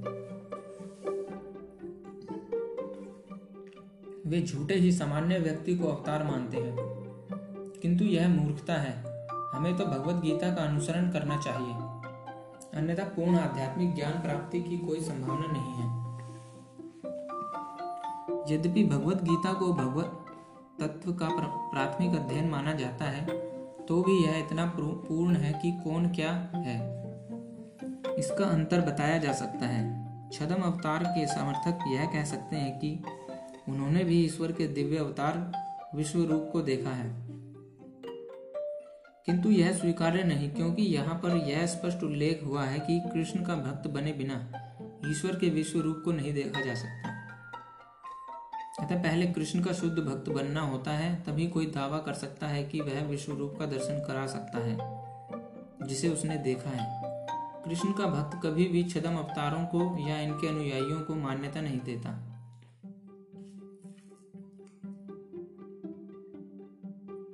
दोस्तों, अगला श्लोक है, माँ ते व्यथा, माँ चा विमूढ़ बाहो दृष्टवा रूपम घोर मिदृढ़ मेदम। व्यपेतभि प्रीतमना पुनस्तमम। तदैव में रूपमिदम प्रक्षय। इसका मतलब है, तुम मेरे इस भयानक रूप को देखकर अत्यंत विचलित एवं मोहित हो गए हो। अब इसे समाप्त करता हूँ। हे मेरे भक्त, तुम समस्त चिंताओं से पुनः मुक्त हो जाओ। तुम शांत चित्त से अब अपना इच्छित रूप देख सकते हो।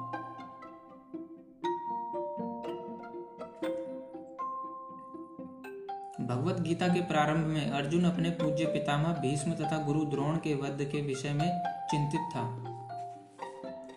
किंतु कृष्ण ने कहा है कि उसे अपने पितामह का वध करने से डरना नहीं चाहिए। जब कौरवों की सभा में धृतराष्ट्र के पुत्र द्रौपदी का विवस्त्र करना चाह रहे थे तो भीष्म तथा द्रोण मौन थे। अतः कर्तव्य विमुख होने के कारण इनका वध होना चाहिए।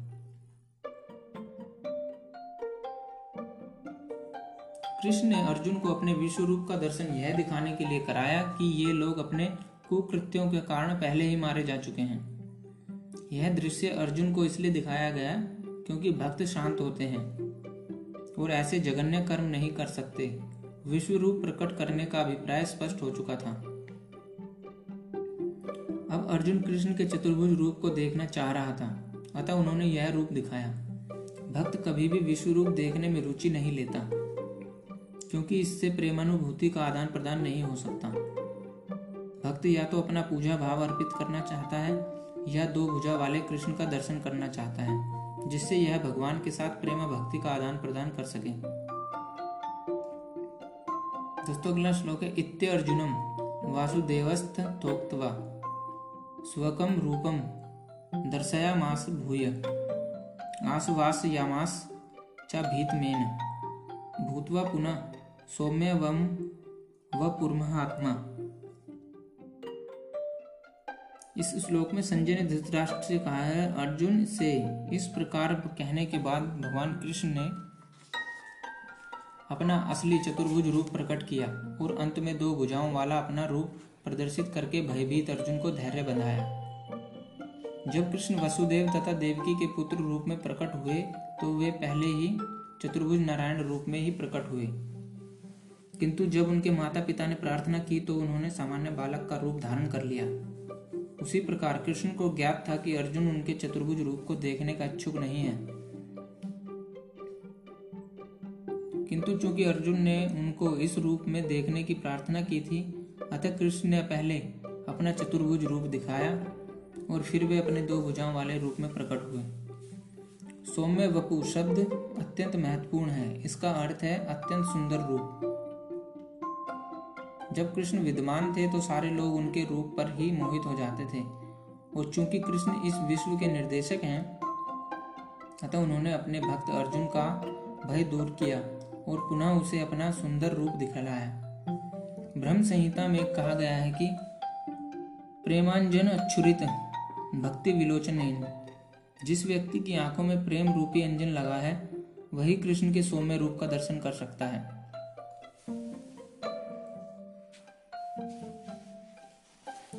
इस पर अर्जुन कहते हैं, दृष्टवेदम। मानुषम रूपम तव, सौम्यम जनार्दन।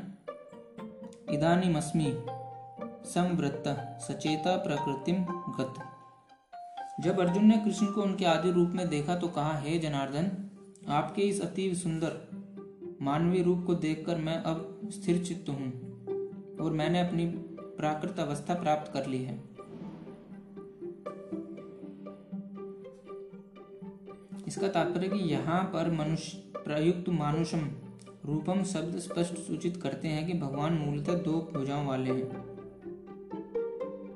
जो लोग कृष्ण को सामान्य व्यक्ति मानकर उनका उपहास करते हैं, उनको यहाँ पर भगवान की दिव्य प्रकृति से अनभिज्ञ बताया गया है।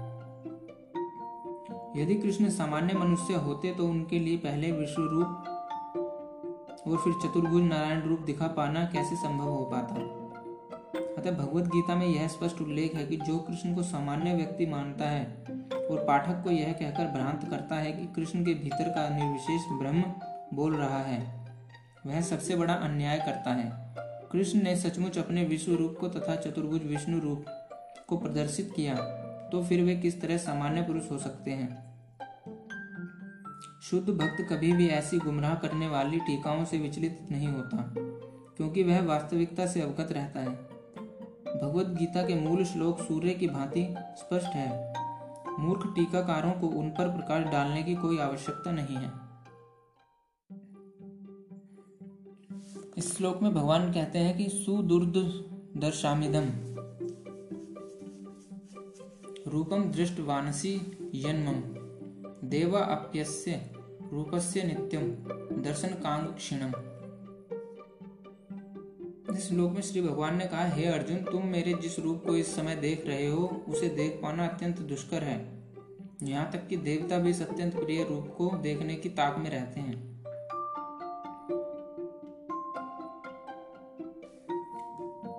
इस अध्याय के सैतालीसवें श्लोक में भगवान कृष्ण ने अपना विश्व रूप दिखाना बंद किया और अर्जुन को बताया कि अनेक तप, यज्ञ आदि करने पर भी इस रूप को देख पाना संभव है।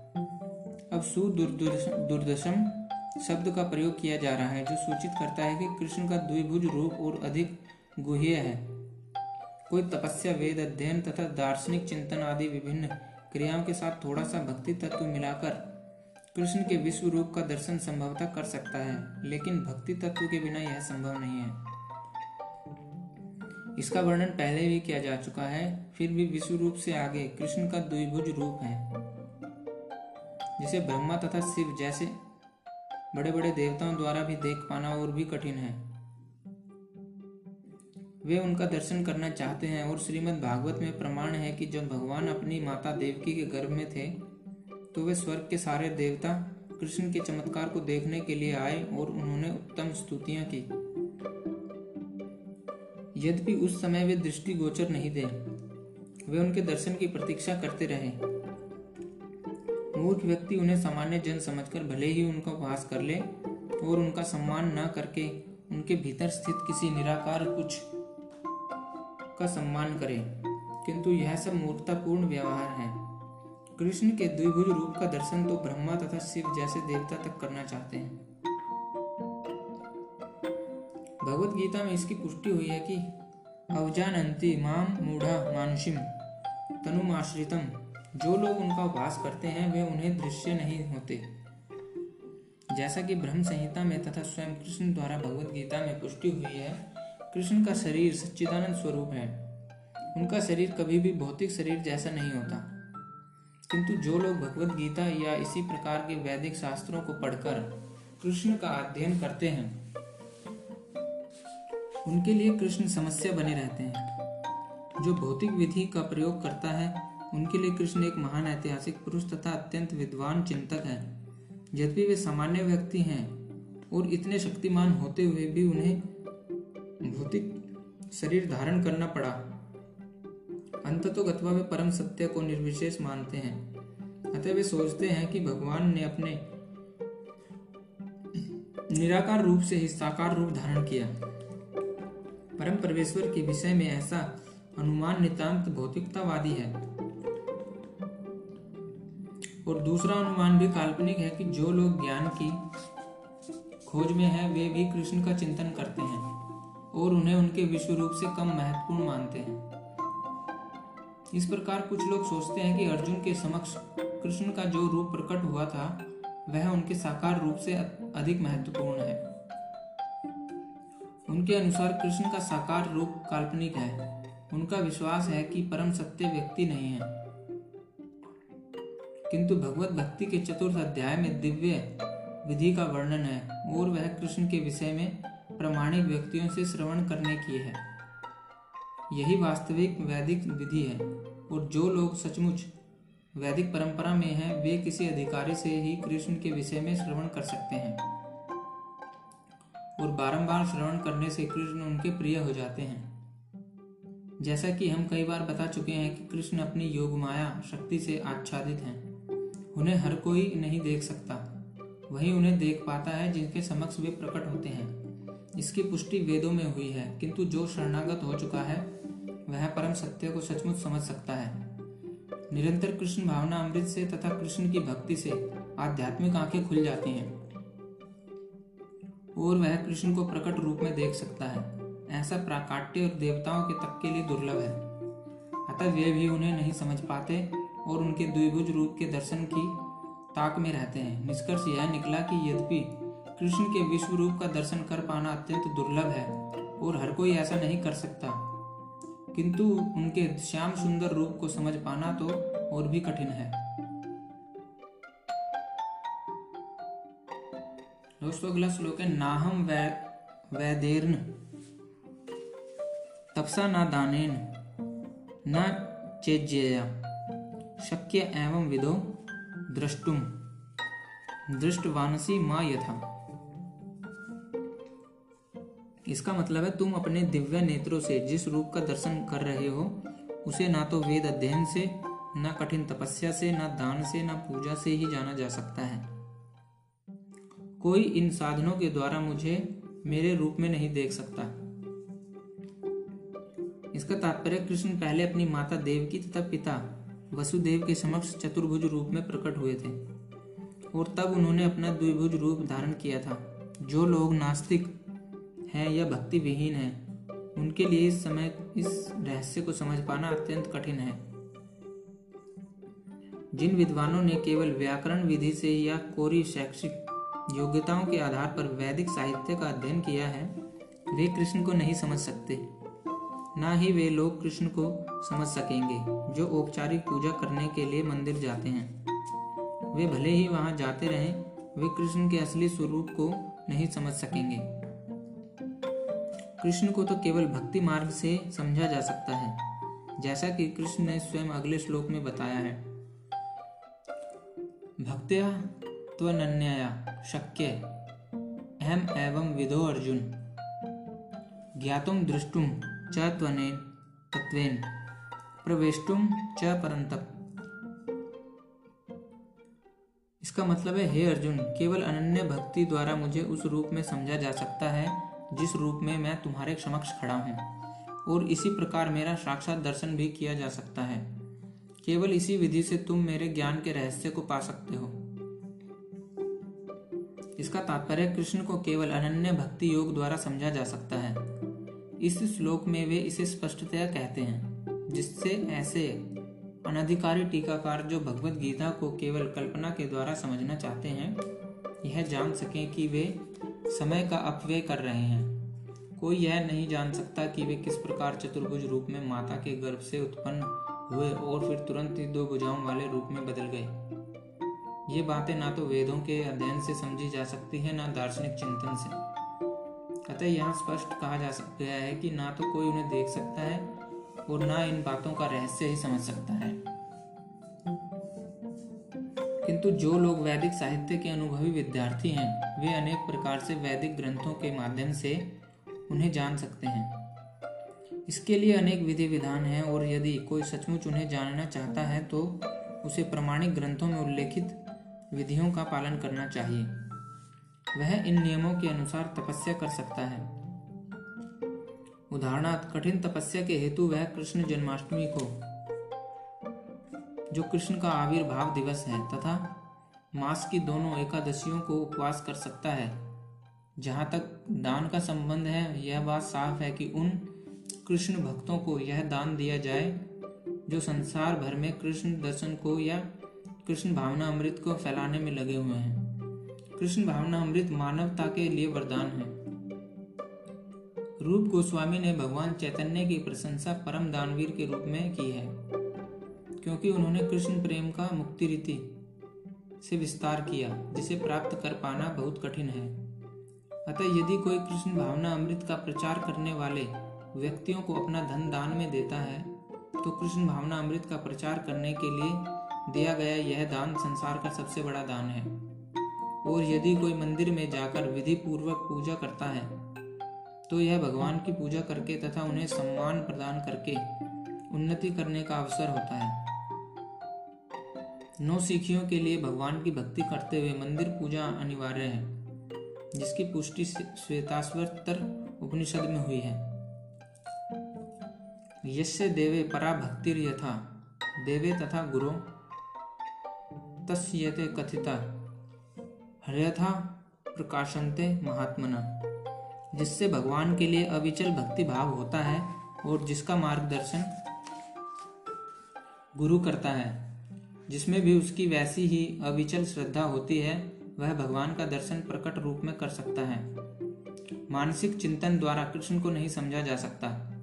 जो व्यक्ति प्रामाणिक गुरु से मार्गदर्शन प्राप्त नहीं करता, उसके लिए कृष्ण को समझने का शुभारंभ कर पाना भी कठिन है। यहाँ पर तू शब्द का प्रयोग विशेष रूप से यह सूचित करने के लिए हुआ है कि कोई अन्य विधि ना तो बताई जा सकती है, ना प्रयुक्त की जा सकती है, ना ही कृष्ण को समझने में सफल हो सकती है।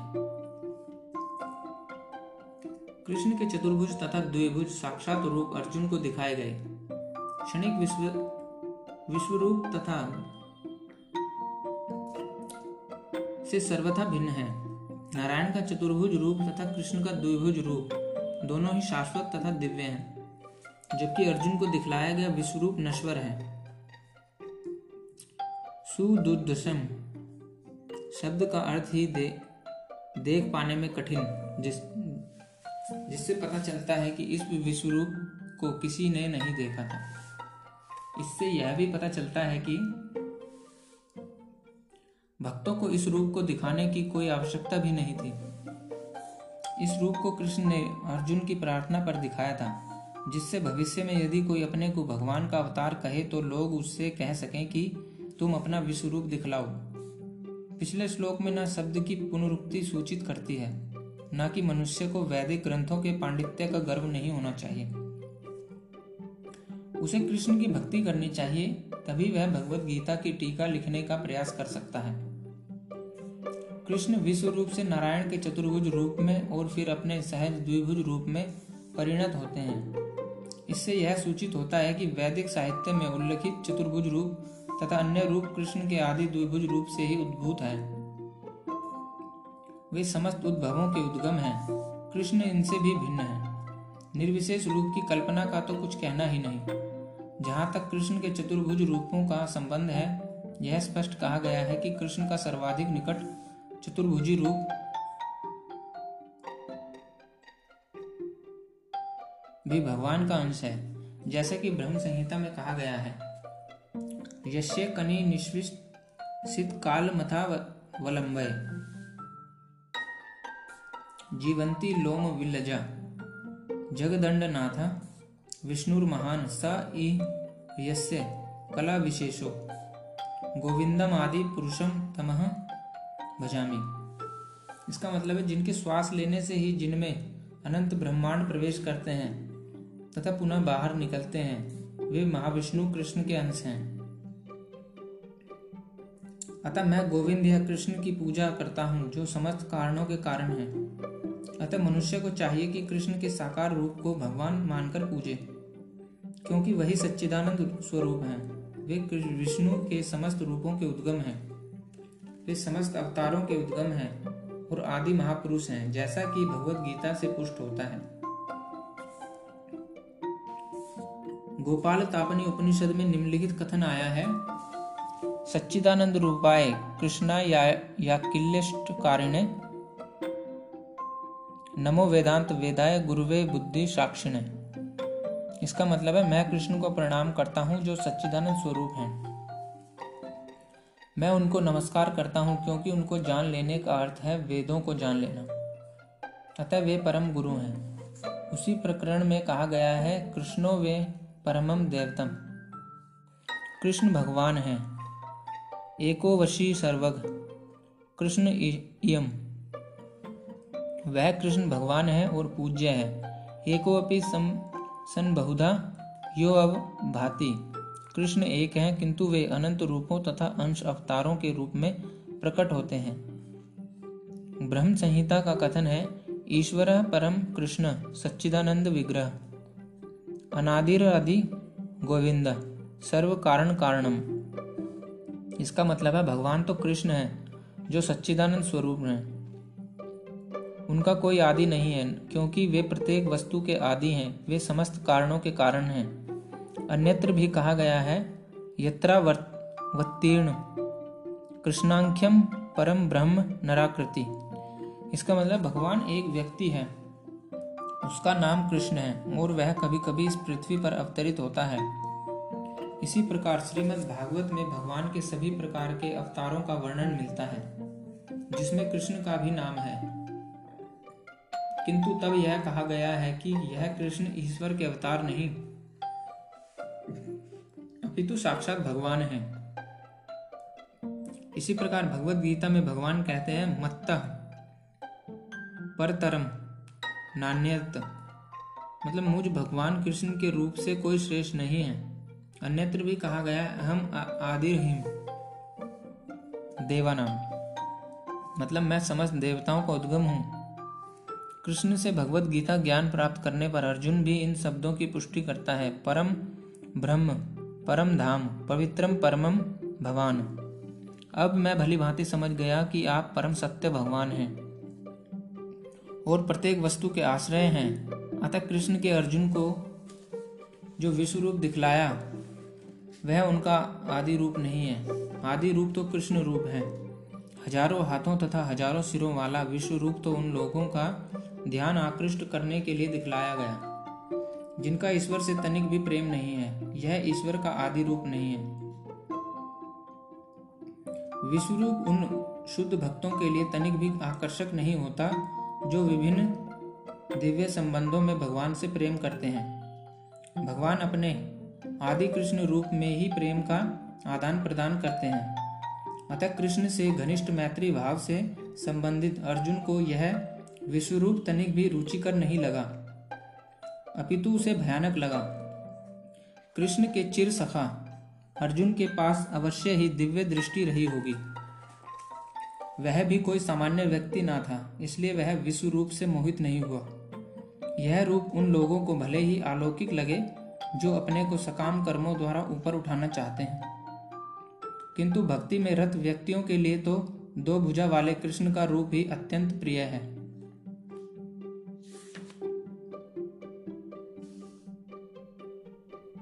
दोस्तों श्लोक है मत कर्म, कृन मत परमो, मत भक्त संवर्जित, निर्वैर, सर्वभूतेषु यह सा मामेति पांडव।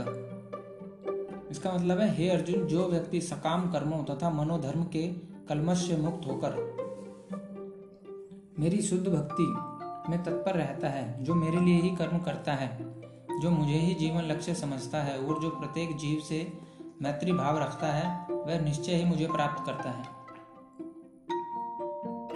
इसका तात्पर्य कि जो कोई चिन्मय व्योम के कृष्ण लोक में परम पुरुष को प्राप्त करके भगवान कृष्ण से घनिष्ठ संबंध स्थापित करना चाहता है,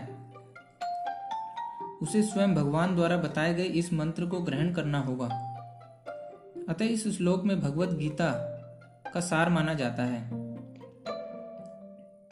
भगवत गीता एक ऐसा ग्रंथ है जो उन बद्ध जीवों की ओर लक्षित है। जो इस भौतिक संसार में प्रकृति पर प्रभुत्व जताने में लगे हुए हैं और वास्तविक आध्यात्मिक जीवन के बारे में नहीं जानते हैं। भगवत गीता का उद्देश्य यह दिखाना है कि मनुष्य किस प्रकार अपने आध्यात्मिक अस्तित्व को तथा भगवान के साथ अपने संबंध को समझ सकता है। तथा उसे यह शिक्षा देना है कि वह भगवत धाम को कैसे पहुँच सकता है। यह श्लोक इस विधि को स्पष्ट रूप से बताता है जिससे मनुष्य अपने आध्यात्मिक कार्य में अर्थात भक्ति में सफलता प्राप्त कर सकता है। भक्ति रसामृत सिंधु में कहा गया है अनासक्त विषयान यथार हमुपयुंचित निर्बंध कृष्ण संबंधे युक्तम वैराग्यम उच्चते इसका मतलब है, ऐसा कोई कार्य ना करें जो कृष्ण से संबंधित ना हो। यह कृष्ण कर्म कहलाता है। कोई भले ही कितने कर्म क्यों ना करे, किंतु उसे उनके फल के प्रति आसक्ति नहीं होनी चाहिए। यह फल तो कृष्ण को ही अर्पित किया जाना चाहिए।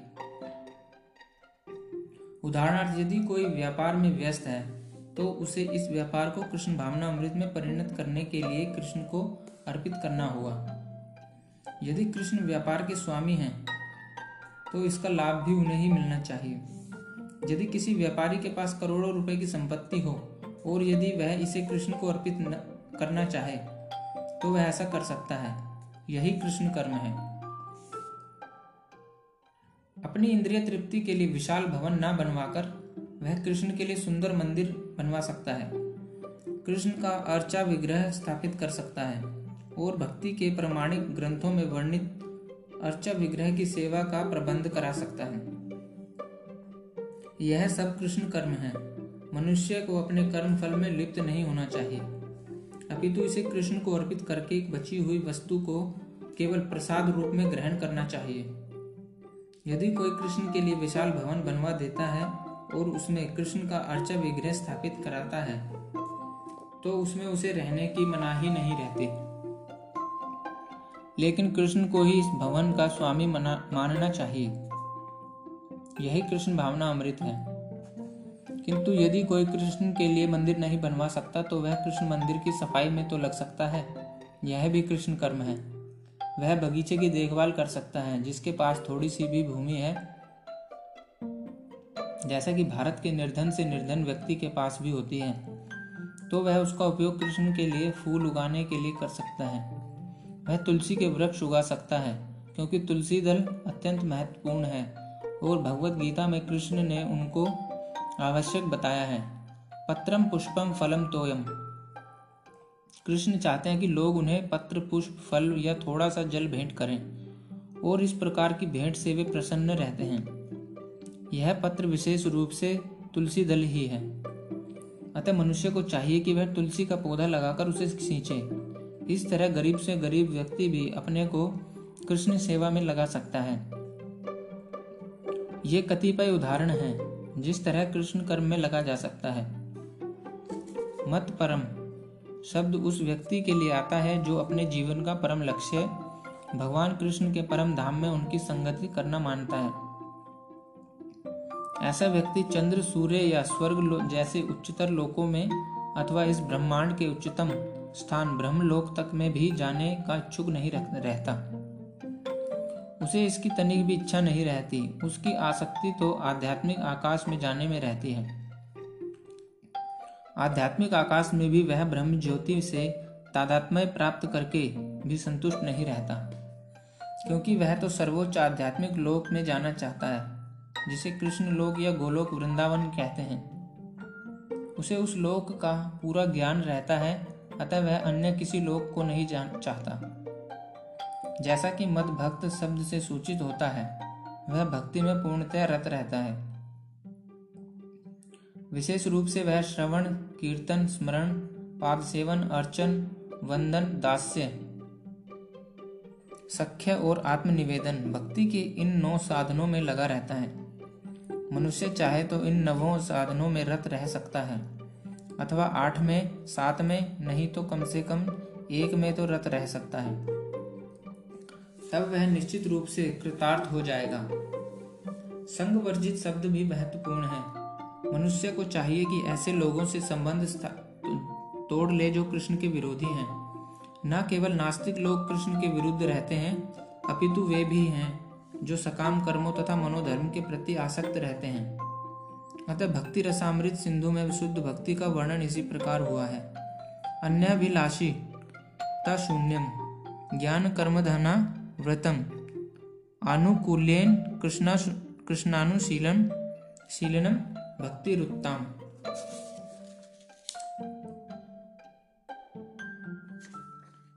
इस श्लोक में श्री रूप गोस्वामी स्पष्ट कहते हैं कि यदि कोई अनन्य भक्ति करना चाहता है तो उसे समस्त प्रकार के भौतिक कलमश से मुक्त होना चाहिए।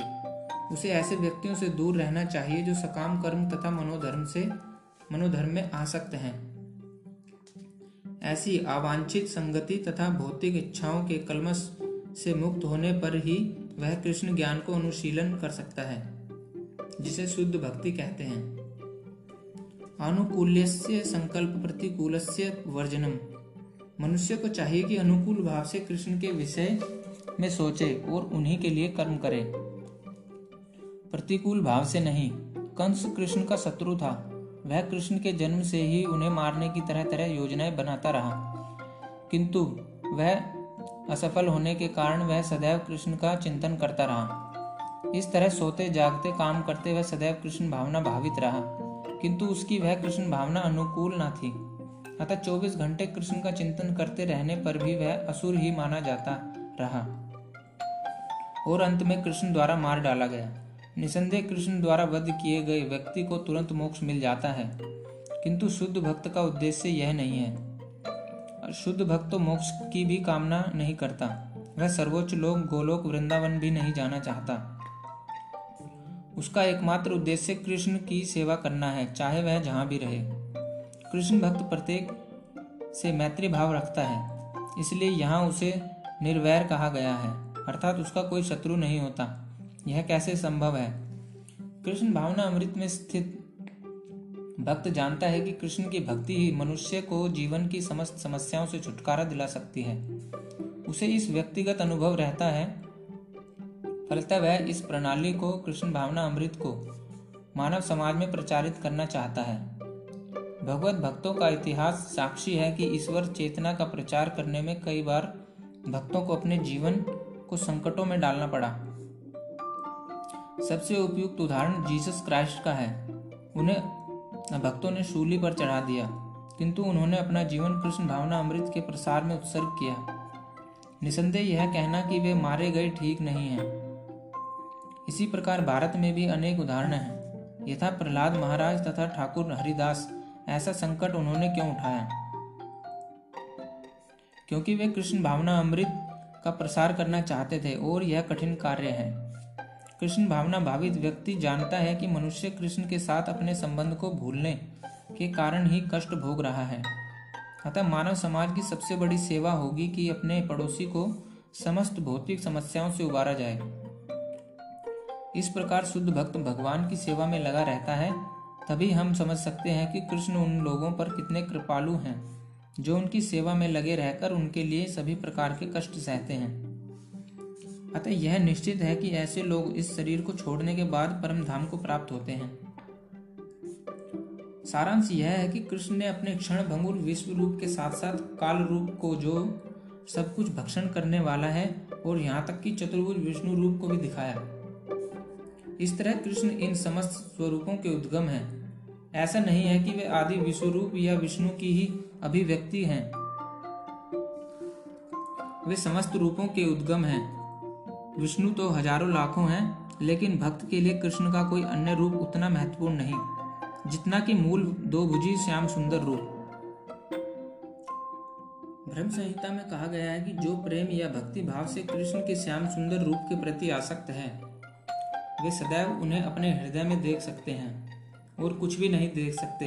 अतः मनुष्य को समझ लेना चाहिए कि इस ग्यारहवें अध्याय का तात्पर्य यही है कि कृष्ण का रूप ही सर्वोपरि एवं परम सार है। इस प्रकार श्रीमद् भगवद गीता के ग्यारहवें अध्याय विराट रूप का भक्ति वेदांत तात्पर्य पूर्ण हुआ। राधे राधे दोस्तों।